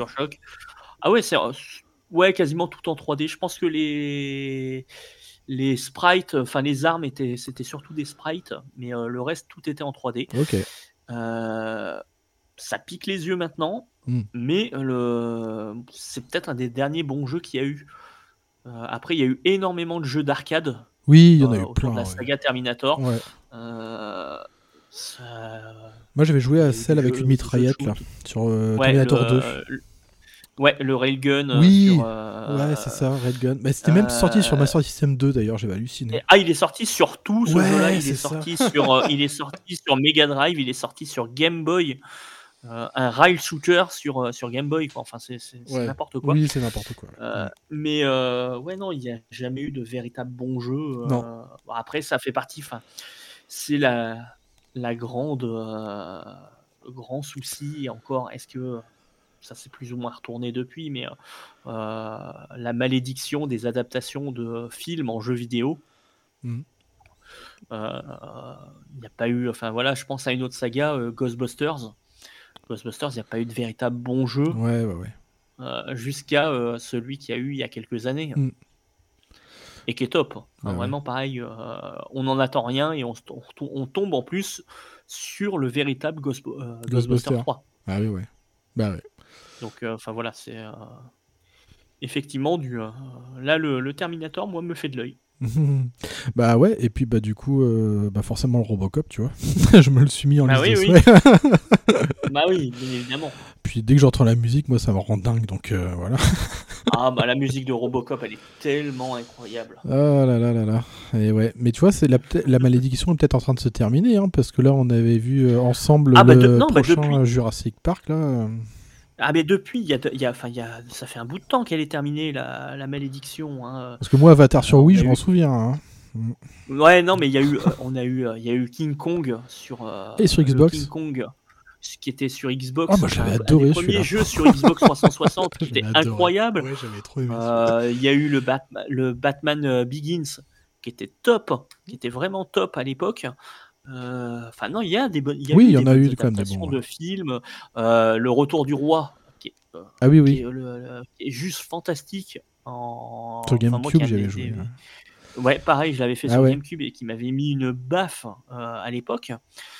Euh, mais non, il y a eu des bonnes, il y a eu des bonnes adaptations Oui. de films, même à l'époque. hein, euh, voilà, on, on, on parle surtout des gros succès commerciaux, euh, voilà, les gros films qui, qui sortaient et qui avaient droit à des adaptations euh, pourries. Mais il y avait des petites adaptations derrière qui, qui tenaient la route. Ouais, Euh, ça. pour revenir très très très très très très loin, euh, moi il y a un jeu sur Amstrad, c'était euh, La Grande Évasion, Ah ouais, exact. Il y en avait. il y avait Euh, ça, The Great Escape sur euh, Amstrad. Alors le jeu me était de, euh, dé- enfin te rendait dépressif à souhait parce que les graphismes étaient austères, euh, c'était rythmé par la sonnerie. Enfin voilà, tu devais euh, tu devais essayer de t'échapper de ton camp de prisonniers allemands, Hmm. mais tu avais mille et une façons de le faire. Et ce n'est ce n'est que bien plus tard que j'ai découvert que c'était l'adaptation d'un film. Ah ouais. Enfin voilà, il y, a eu- il y a- il y a eu des très Ah bonnes oui, oui, adaptations. euh, le, le Freddy sur NES, il y en a beaucoup qui le défoncent, mais euh, alors qu'il il propose un, un des premiers jeux jouables à 4 sur NES en même temps Ah ouais. euh, et avec une mécanique de rêve où en fait bah, tu joues tes, tes adolescents et qui, euh, bah, si, euh, si tu prends trop de dégâts, vont aller dans le monde des rêves, mais quand ils sont dans le monde des rêves, ils ont des super pouvoirs et ils peuvent tomber sur Freddy. et le but c'est de récupérer, enfin de collecter des os pour pouvoir éliminer Freddy. Mais l'adaptation en soi a été très très bonne à l'époque.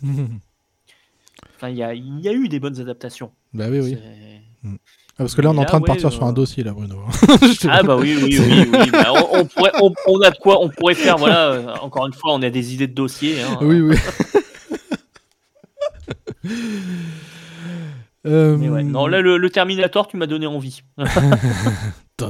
Je sais pas ce qu'il donne sur, euh, sur, euh, sur Xbox One.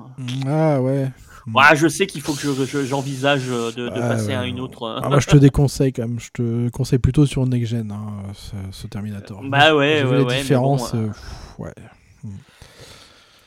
il, faut le, il faut que je finance ça. hein. Oui, bah oui, oui. Heureusement que c'est bientôt Noël, ou c'est même Noël à l'heure où vous écoutez l'émission. hein. Euh, Normalement, c'est prévu pour. offrez-. Offrez-moi une PS5 ou une Xbox. Voilà. Comme ça, on ira tuer des bébêtes ensemble, Bruno aussi. Voilà. on laissera pas Manon toute seule tuer des ça. bébés. Euh, alors, autre jeu, euh, un jeu qui, m'intriguait et qui m'intéressait, dont l'éditeur, euh, contre toute attente, a fourni une clé presse. et ben, c'est The Invincible sur PS5. Hmm. Je crois que c'est ma deuxième pépite de 2023. Euh, Ah, carrément. comme, ouais, je pense, ouais. Comme on, on disait, j'y attendais rien du tout. Je, je connaissais grosso modo les grandes lignes et ce qu'allait proposer le jeu. Euh, pour moi, c'est une claque. Alors, c'est assez personnel parce que je me retrouve vraiment dans ce, dans ce jeu, en fait. Je m'y re- c'est- Quand on parle de jeux de l'espace, je veux pas forcément aller crafter sur des planètes ou, ou faire des quêtes euh, secondaires à Mm. n'en plus finir, des choses comme ça. Je, je veux me laisser bercer par une atmosphère, par une ambiance, par une narration. Et c'est exactement ce que le jeu propose ici. euh, avec des graphismes. euh, Enfin, moi, je suis tombé par terre. hein. Moi, j'ai fait des screenshots sur screenshots. euh, C'était euh, des paysans. C'est un voyage. euh, comment dire moi, je pense que c'est atmosphérique ou, ou d'ambiance. Moi, c'est les termes en fait que je retiendrai. Toujours bercé par des toutes petites notes de comment dire électro, euh, tantôt euh, Ouais. entêtantes, qui reviennent en boucle à certains moments, mais déformées, ou alors très planantes en fait. C'est- un jeu, euh, un jeu vraiment planant en fait. Je, je- je trouve qui ne demande pas, qui demande pas de réflexe, qui ne demande pas de gameplay poussé. Il n'y a pas de, a- enfin voilà, le- le- l'enjeu euh, est inexistant puisqu'on peut pas mourir. Euh, c'est génial, voilà, c'est génial. Moi, le- la direction artistique, je suis sous le charme complet. C'est du rétrofuturisme euh, très euh, années 60 en fait russe, euh, très comment dire, dans, Hmm. on n'est pas dans du cube en fait, on est très dans des dans des rondeurs oui. presque sommaires, mais en même temps élégantes en fait, un peu à la Tintin objectif lune en fait. Tout est très arrondi. Ouais, c'est ce que j'avais en tête, Oui. justement. Ouais, c'est ça. Et, euh, je, trouve ça juste beau, en fait. C'est simplement beau. Il n'y a pas besoin de, de te faire des trucs ultra complexes, ultra chiadés. En fait, c'est quelque chose qui est assez épuré. C'est un jeu qui est assez épuré, mais élégant dans ce qu'il montre et ce qu'il propose. Et ouais, en termes d'atmosphère, c'est dingue. C'est une dinguerie. Euh, alors du coup, euh, Marie m'a vu jouer, elle m'a dit Oh, j'ai envie d'y jouer. Je lui dis Mais toi, tu t'en fous de l'espace, t'aimes pas ça et tout. Je lui dis Ah, mais ça a l'air d'être bien et tout. Et en fait, elle est complètement tombée dedans à tel point qu'elle m'a dépassé. Elle doit être à 7-8 heures de jeu. Moi, je dois être à, à 5-6 heures. Et, euh, et voilà, et j'arrête d'en parler parce qu'il est au programme de la prochaine émission. Ah. Oh, ouais. mais ça, c'est vraiment un jeu dont, oui, ça m'intéressait, mais pareil, j'en attendais pas spécialement et euh, c'était une petite bafounette, quoi. Alors, je, je viens de voir qu'il semblerait que ce soit l'adaptation d'un bouquin. Exactement, un vieux livre. Euh, ouais. Oui, oui, oui, parce que là, je, je suis tombé, je regardais les, les images, et en fait, je suis tombé sur une- un dessin, bah, une couverture de, comme je les aime, de, de- de livres de science-fiction des années 60, Ouais. 70, Ouais, on est vraiment avec des là-dedans. illustrations dessinées, et en fait, je vois le, je retrouve le même, euh, bah, le, le même, quasiment le même artwork que Ah oui. pour le jeu, le crâne dans un, un casque. en Oui, fait. c'est ça. Donc c'est pour ça, je hâte d'en savoir plus hein, le- dans le prochain épisode. Ouais, ouais, ouais, carrément. Et moi aussi, et je commence à saisir l'importance du titre, en fait, The Invincible. Hmm. Voilà, c'est euh, puisque le, le- vous avez deux temporalités en fait dans le jeu, ce qui se passe en temps, en temps réel et euh, des, euh, des réminiscences en fait de votre vécu du passé. Et en fait, Ah. tout commence à, à- à cheminer, à être lié. Ouais, c'est très très intéressant. ouais. Narrativement, c'est vraiment pas mal. hein. Donc voilà, bon, ça j'arrête d'en parler. Euh, je continue également euh, bah, Gérald, Gérald de Rive, avec 80 heures de jeu. Je suis actuellement à Skellige, sur les traces d'un Enfin ah ouais, d'un géant. d'un géant qui aurait bouffé en fait euh, des, des marins et des, des soldats. Et bon, j'ai un peu diminué mes fréquences hein, par, man- par manque de temps. Et, et par contre, Skellige, il y a un truc que je regrette en fait, c'est tous ces petits euh, points d'exclamation qui sont en fait dans la flotte. quoi. C'est affreux. c'est chiant quoi. Jusqu'à présent, j'ai réussi à tous les faire, mais parce que je le faisais par grappe ou en même temps d'une mission, tu sais, tu, tu pouvais facilement aller à Vélène ou Novigrad, tu les faisais par grappe. Mais là, c'est chiant quoi d'aller dans la flotte. euh, du coup, je crois. Moi j'avais j'avais lâché, euh, Moi, je, je- je vais lâcher pas- l'affaire. hein. oui oui. C'est un peu, un peu relou. hein. Et euh, pour finir sur les jeux, eh ben, j'ai commencé en coop cette fois euh, ce jeu. Euh, en coop avec Manon, parce qu'on a parlé très très tôt dans l'épisode. je suis sur Returnal. Returnal. Ah. Un jeu unique, puisque je connais aucun jeu qui propose ce type-là. C'est un shooter 3D roguelike. C'est fou. C'est fou, c'est fou. C'est un jeu qui permet aussi, euh, qui vous permet d'entrer dans, dans la zone en fait à certains moments du jeu. Euh, c'est extrêmement. Euh, moi, moi j'ai très peu d'exemples en fait de jeux qui, qui proposent ça tout est logique. Le gameplay, les sensations à la manette. Alors là, la DualSense, c'est n'importe quoi. vous sentez des vibrations de partout. Même quand il pleut, en fait, vous sentez le ruissellement sur les manettes, les, les gouttes d'eau qui tombent. Mmh. Euh, les gâchettes adaptatives, c'est n'importe quoi, c'est boosté à fond. Et euh, moi, j'ai bien aimé euh, Manon qui me disait Mais, mais t'es un vrai lapin, enfin, tu sautes partout. Parce que moi, en fait, j'ai beaucoup d'heures de jeu sur, ce jeu. Je suis arrivé quatrième monde. Et bah, Manon, c'était sa première partie. Elle avait joué peut-être un quart d'heure. Et, je vais expliquer un peu comment, comment le jeu fonctionnait avec les mécaniques. Bon, elle n'est pas encore très aguerrie, euh, Manon. Je suis allé la secourir euh, tellement de fois. Mais euh, je lui dis, t'inquiète pas. En fait, à force de jouer, de connaître tes armes, tu vas vraiment apprendre aussi les, apprendre les ennemis. Hein. Mm on est dans cette un peu dans ce, comment dire dans ce raisonnement euh, un peu à la From Software euh, légèrement parce que le, jeu jeu va pas demander euh, des tonnes de complexité d'items, de combinaisons, de magie, de trucs.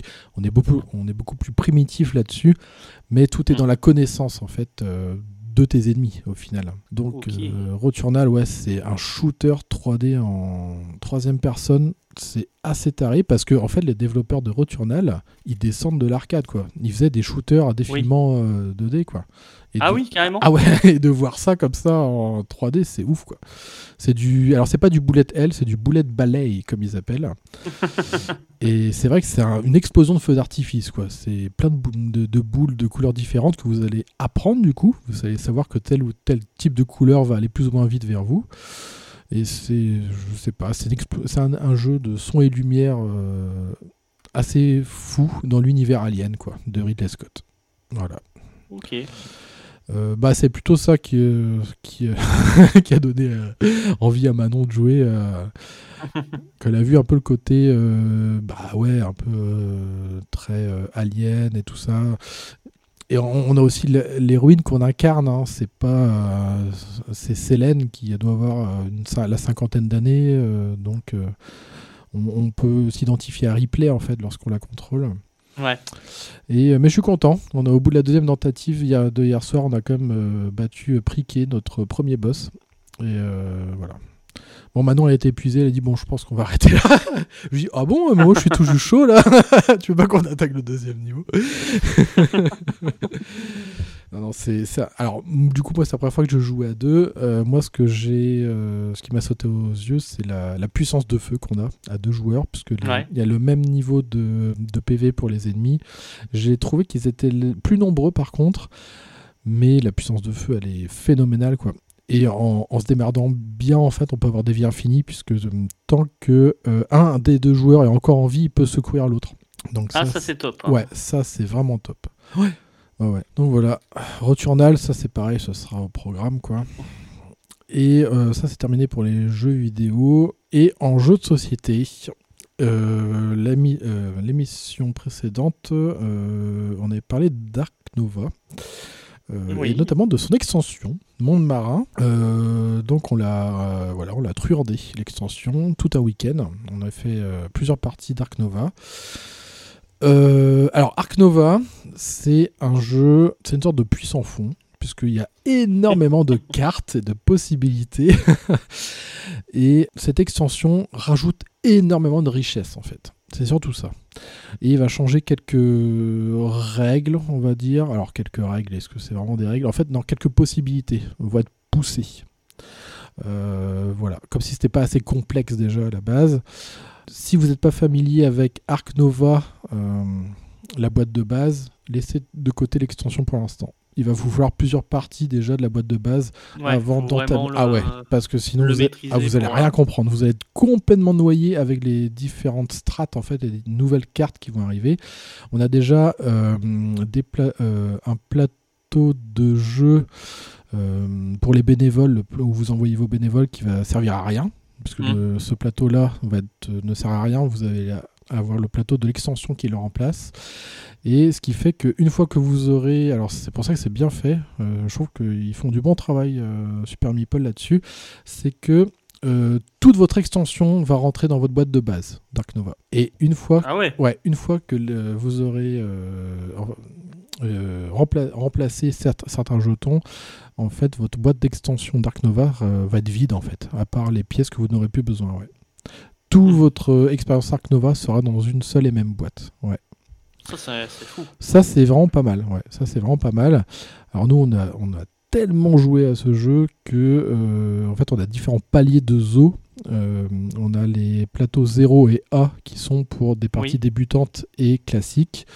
Euh, nous, ça fait très longtemps qu'on les a lâchés. Et là, on est parti sur des plateaux experts, entre guillemets, de 1 à 8, où vous allez avoir votre typologie de zoo qui va être différente à chaque partie, du coup, pendant 8 Mhm. selon les 8 plateaux, et avec des effets spéciaux, en fait, des, ca- des capacités euh, propres à chaque plateau. Et je trouve que ça rajoute euh, encore un paramètre à prendre en compte, quoi, pour faire exploser votre cerveau.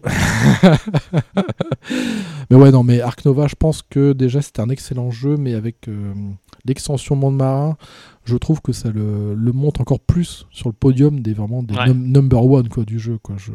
Il y avait toujours avec cette thématique euh, qui peut plaire à tout le monde sur les, les animaux, euh, enfin c'est et avec cette qualité de, de carte. Ah, il est magnifique hein, comme jeu. Ah ouais, ouais, complètement. Et moi, ce que j'ai aimé, c'est euh, on a des, des petits pions classiques là qui tiennent pas énormément bien, je trouve, euh, quand vous les posez, vos, vos marqueurs de score et tout. Ça, hop, c'est terminé. Cela, vous les rangez puisque euh, chaque joueur a un petit marqueur animal maintenant. Ah, soit un, un petit poisson, un petit renard, et ainsi de suite. Ouais. Ah, c'est cool ça. Et ça, je trouve ça super bien. Et ils sont jamais les mêmes, en fait, selon que ce soit les marqueurs de, de réputation, de conservation, Ouais. de points. Ils ont chacun un petit, euh, une petite icône différente tout Ah en oui, restant oui, dans la vraiment, thématique. c'est vraiment qualitatif Ouais, au, niveau, au carrément. niveau de l'extension. Ouais, tout à fait, ouais. Ouais. Ah, Ah. Bon, moi, il me reste à plonger dedans. Hein. Ouais, c'est ça. Alors, je pense que la- le plus dur pour Ark Nova, c'est la barrière des... de la règle, qui est euh, quand même assez Oui, ah moi, complexe. C'est ce qui me bloque un peu pour l'instant, où Ouais. il y a certains points de règle que euh, bah, pour l'instant je n'ai pas encore totalement saisi. Euh, voilà, Oui. ça avance pas doucement, mais euh, il y a certaines choses où je ne vois pas, où voilà, j'ai pas forcément saisi un, un petit point. Ouais. Mais, mais bon, là je pense que je vais tester très prochainement sur une partie à deux joueurs déjà pour, Ouais, pour voir si... pour voir. Mais bon, ça, le jeu a l'air a l'air totalement fou. Ah oui, oui, oui. Et pourtant, c'est tout con, hein, puisque chaque tour de jeu, euh, un joueur ne Bah oui, joue oui. qu'une seule action, et parmi cinq. Voilà. Oui, oui. c'est tout oui, ce qu'il y a à. Non, savoir. c'est- C'est justement euh, parmi certaines actions euh, que, où j'ai- un peu de mal. voilà. D'accord. Notamment, c'est les, bah, les fameux bénévoles. Ouais, que t'envoies, ouais. Ou, ouais, ou que, que tu envoies, c'est les, les missions de préservation que j'ai pas très très bien compris. Ah, des conservations. Euh, ah oui, oui, je vois Comment tu, dire. comment tu récupères des points sur les, ces, ces missions-là. D'accord, ouais. Euh, c'est enfin voilà il y a des, des petits points de- c'est vraiment du petit point de détail Ah hein, oui, oui, oui.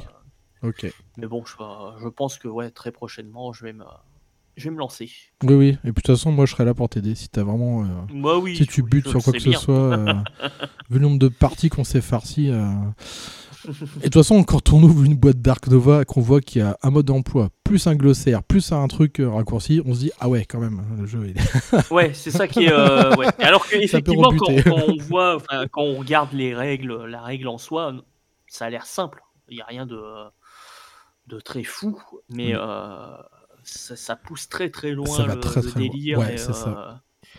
c'est après le seul reproche et c'est pour ça que j'ai hâte de tester vraiment le seul reproche c'est que j'ai un peu peur que ça soit un peu on- qu'on soit un petit peu dans la vague de jeux euh, bah, qu'on a beaucoup en ce moment Euh, bah, notamment moi j'adore Wingspan et c'est un des problèmes que j'ai l'impression qu'il y a dans, dans Ark Nova c'est que euh, il y a peu d'interaction entre les joueurs Il n'y en a pas hein, dans Ark Nova, hein, à part certaines cartes. Bah voilà.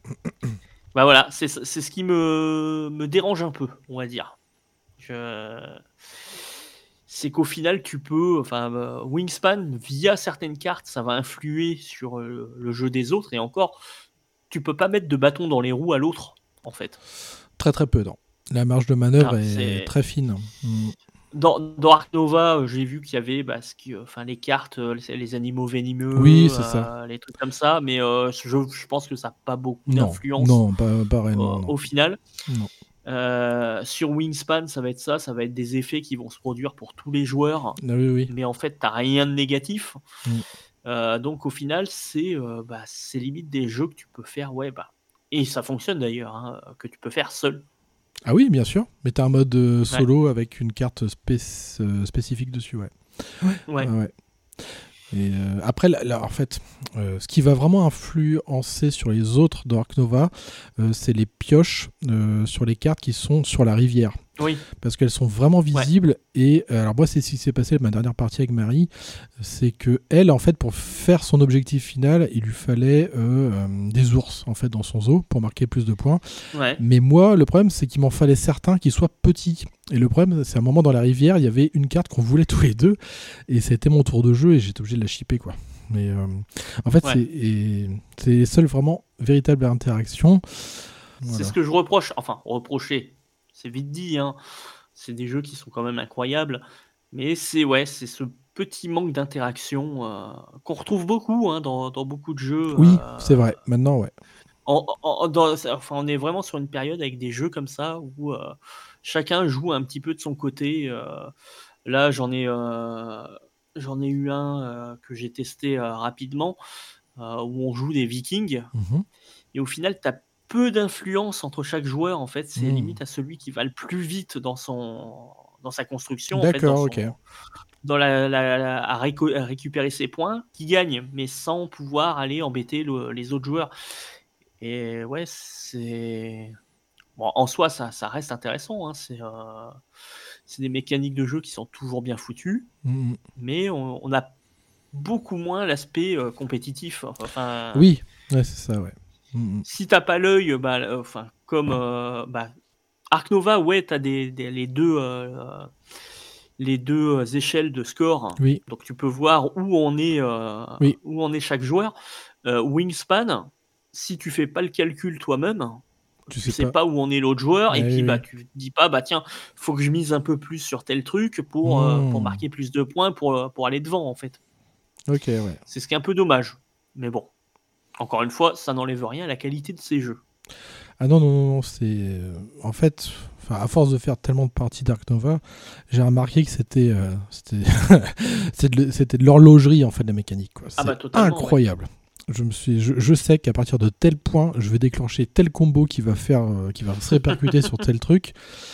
À force de partie, on sait qu'au bout d'un moment, à, à tel nombre d'attraits, on sait que ça va s'accélérer, qu'on va commencer à gagner 20 ou 25 thunes. Alors là, on sait qu'on va pouvoir dépenser plein de trucs. Après, Et nous, niveau durée de jeu, alors ça donne quoi euh, nous, on est sur des quand, parties de 3 heures à peu près. Quand même 3 heures Ouais. à 2. Ouais, 3 heures à 2. Ouais. Ouais, donc on n'est pas du tout sur la durée qui est annoncée sur le, sur le jeu. ah non, non, non, non. Après, c'est un peu de je ma sais pas, faute. je sais pas d'où ils l'ont euh, d'où, d'où ils l'ont calculé. hein. Euh, Ah, je sais pas. Bah, vu le, le nombre indécent de cartes qu'il y a et de possibilités, euh, on peut pas faire en dessous de, de- du- d'une heure déjà, c'est pas possible. Bah ouais, non, parce qu'ils annoncent, je crois qu'ils annoncent 1h30 hein, de, de partie. Ouais, euh, 1h30. Alors, c'est vraiment quand tu réfléchis pas, quoi. Tu, tu joues tes cartes, tu fais tout trop vite fait, je, je vois pas autrement, quoi. Mais euh, ouais, non, ça a l'air. euh, Enfin, c'est un jeu qui a, qui a l'air d'une richesse euh, incroyable. Oui, oui, oui. Et puis si les, si les parties durent longtemps, souvent c'est à cause de moi.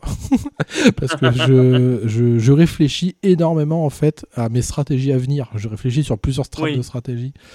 Euh, parce que t'as pas le choix en fait. T'as tellement de, de, de, de- de possibilités et euh, de trucs qui peuvent arriver en fait entre tes cartes qu'on a dit visibles de la rivière, tes cartes que tu peux piocher, euh, certaines cartes que tu peux choiraver à l'adversaire avec euh, d'autres capacités.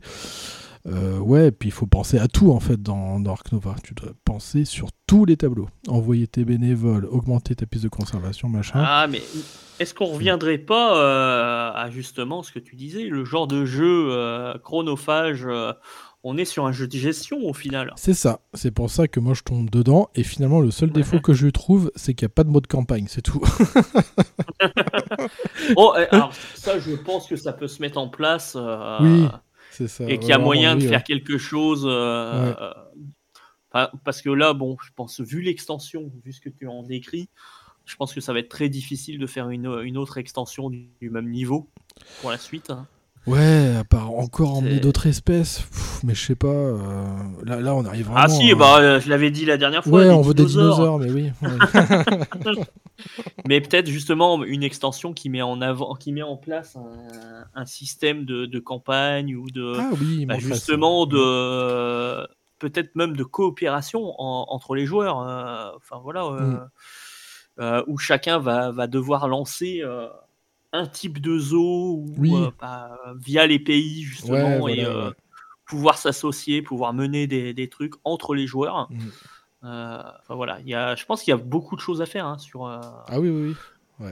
quand on voit les extensions. Enfin voilà, certains jeux qui ont eu, Des bah, modes notamment, campagne. Bah, les aventuriers bah, du c'est- rail, ils sont passés quand même en mode campagne, hein, en mode Legacy. C'est vrai? Ouais. Ah.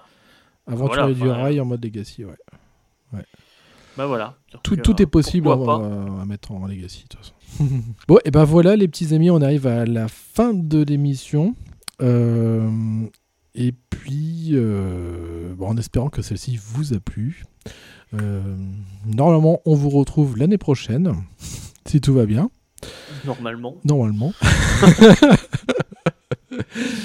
et, euh, et puis, eh ben, moi, je vous souhaite un joyeux Noël, les petits amis Et oui, joyeux Noël, de bonnes fêtes. de fin d'année. Mangez bien, mangez gras. Mangez gras. Nous reprendrons la phrase de Marie. Le gras, c'est la vie. Ah oui, voilà, c'est ça. Un coup dans le tricot avec mon gras. Voilà. Voilà. c'est pour l'année prochaine. Oui, c'est ça. On le tease, hein, le, le- un Le- coup dans le tricot. Un coup dans le tricot. c'est ça. Ça sera une émission spéciale. Voilà. Tous les meilleurs points par Marie. Voilà. Mettez donc des sous euh, dans le Tipeee pour un coup dans le tricot. Il y a le Discord euh, et venez, euh, venez, n'hésitez pas. hein, On discutera le bout de gras en faisant du tricot. exactement. avec Maria. Évitez de nous, de nous lancer sur des sujets euh, dont on pourrait ne jamais s'arrêter, comme les films Oui. des années 80. Euh, visiblement, voilà, visiblement Mad Max. J'ai tenté une ouverture. On en reparlera en Voilà. temps voulu. C'est ça. Quitte, quitte à parler de Mad Max, hein, on va pouvoir faire un hors-série sur les films et sur, euh, sur plein de choses. hein. Ah oui, oui, oui, oui, oui. Oh bah alors là, je pense que des idées, on Voilà. n'en manque pas. Voilà, on, on a lancé quelque chose, Voilà. le hors-série Mad Max. Oh, c'est bien, il y a des jeux Mad Max ah, bah, ah bah oui, il y a les jeux sur... euh, Il y, a, y a- il y a des jeux sur NES. Dès la NES, il y avait des jeux Mad ah Max. ouais, exact. Eh oui. Et il y, a, il y a même des trucs un peu qui n'ont pas le nom Mad Max, mais qui s'en approchaient. Hmm. Allez, ce sera Mais tout bon, pour ça, les Ça amis. sera pour une prochaine fois. hein. C'est ça. Allez, on vous fait des bisous, les gens. Salut, salut. Des bisous et à bientôt. Bye bye.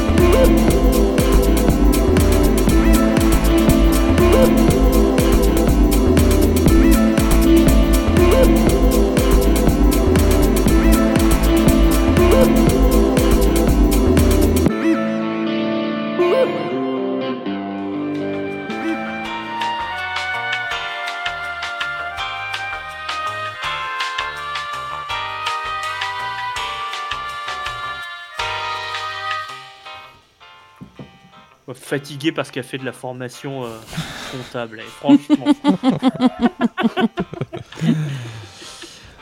Euh, allez, go. Vieille. euh, Ma que tu es speaking, toi, hein Ah, si, si, seigneur, si, si. Allez, on le fait en espagnol, du coup. Ah, moi, je veux bien. Moi, je... Non, je vais galérer, là. Podemos decir que la dictación de la chose là, sur la table basse. Ouais, allez. Bon, allez, soyons. Vas-y, euh, balance. Balance, ton ton porc. porc. Du, du coup, euh, là, tu vas nous quitter, c'est ça? Il faut que tu vas, tu vas devoir dire au revoir. et tout. Ouais, mais Elle sinon... fait pas euh, son à quoi euh, je vais, je vais pas, je vais euh pas me Ah, ça va coucher. être le bordel. Je vais pas me coucher tout de suite.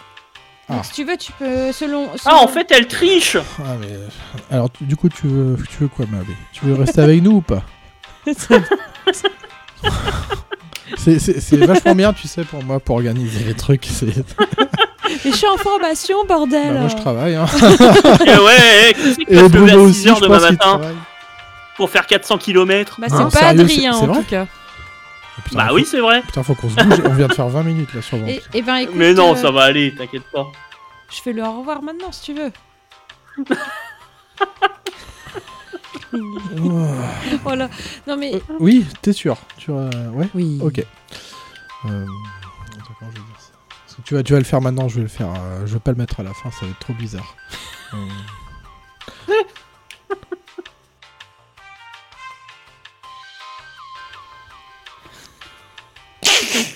Mais... Eh, j'ai le droit de dire bonne année en avant. Moi, j'ai envie de vous dire joyeuse Pâques. Joyeux Halloween. Et bonne année.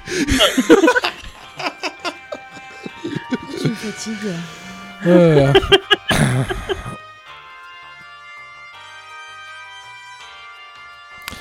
Alors, à savoir que Advisio Création euh, développe des petits jeux comme Monopoly Tycoon, Bob l'éponge Cuisine en folie, ou encore.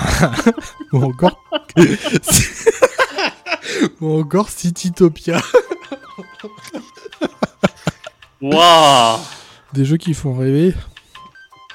Euh, bon, je mettrai ça en bêtisier, je pense, je sais pas.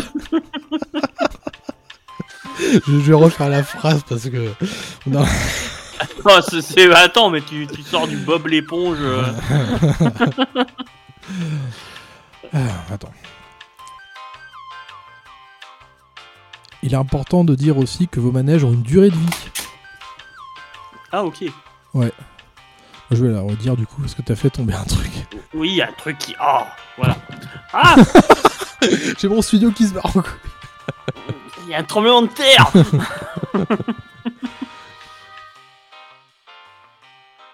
Ouais, C'est bizarre, j'ai entendu un grouillement de chat. Alors je me demande si c'est pas mes chats qui se baladent. C'est pas Manon euh, Pas, pas Manon. euh. c'est Manon qui arrive C'est Manon qui arrive. Le Némésis. Manon de Némésis. Oh, ça va lui faire rire comme ça quand on va écouter ça. Elle fait, elle fait un miaulement de chat quand elle arrive.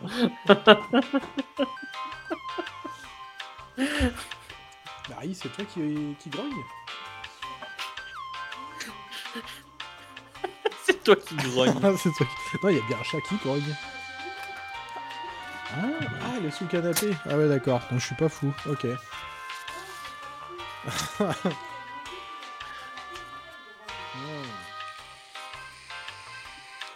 T'as pas fini ton niveau là de... Ah si. Pff, Ça va être chiant ton jeu là. tu sais que je vais finir par craquer et me le prendre un jour ou l'autre, hein, Ah ce jeu-là, quand même. T'as t'as- juste... Mais en fait, tu vas avoir envie d'aller aux toilettes parce que t'as juste l'effet de, de son d'eau que t'entends. Mais c'est de. Oui, justement, ouais. c'est trop bien. Ah, c'est c'est quand même sommaire graphiquement. hein. C'est vrai? Ouais, on dirait. Mais c'est lequel? C'est c'est vraiment le power. euh, C'est lequel? Euh, c'est comment, euh, Marie, le nom du jeu Power Wash Power Wash Simulator. C'est tout. non, c'est pas Simulator. C'est- pas le Power Wash Simulator. Si, voilà, si, c'est Power Wash Si. Simulator. Ah oui, si pourtant, c'est pourtant le. le- C'est quand même un jeu à 16 sur 20 par jeuxvideo.com. Ouh là quoi. là, une trentaine d'euros quand même. Hein. Avec un DLC Tomb Raider, euh, Ah ouais. Retour vers le futur. Euh, ouais, euh, il y a Ghostbusters aussi, je crois. Non, moi, j'attends le, le prochain épisode. Je veux le, le test par Marie hein, de Power Ah oui. Par contre, elle m'a montré une vidéo de jeu. Alors, ça, j'ai pas arrêté de rigoler, c'est Toilette Simulator. Toilette Simulator hein. Toilette Simulator. Tu peux. Hmm. Enfin, c'est débile complètement. C'est. Ça peut donner Oh, mais des il y en a plein. euh, oui, Euh, c'est très pipi caca et. euh, Moi, il y avait, y avait celui que je t'avais envoyé la vidéo avec les trucs de chantier, Ah oui, oui, oui. avec plein d'engins de chantier où tu peux creuser, tu peux. Alors, l'aquarium de la mort. tu sais que j'ai vu un, un truc, j'ai vu des extraits justement. Alors, il faut que je retrouve le titre du film. C'est une sorte de slasher dans un parc aquatique. Ah bon? Oui, avec euh, des. euh, le, le tueur, il met des lames dans le- les toboggans. Excellent. Ça a l'air, ça a l'air complètement fou.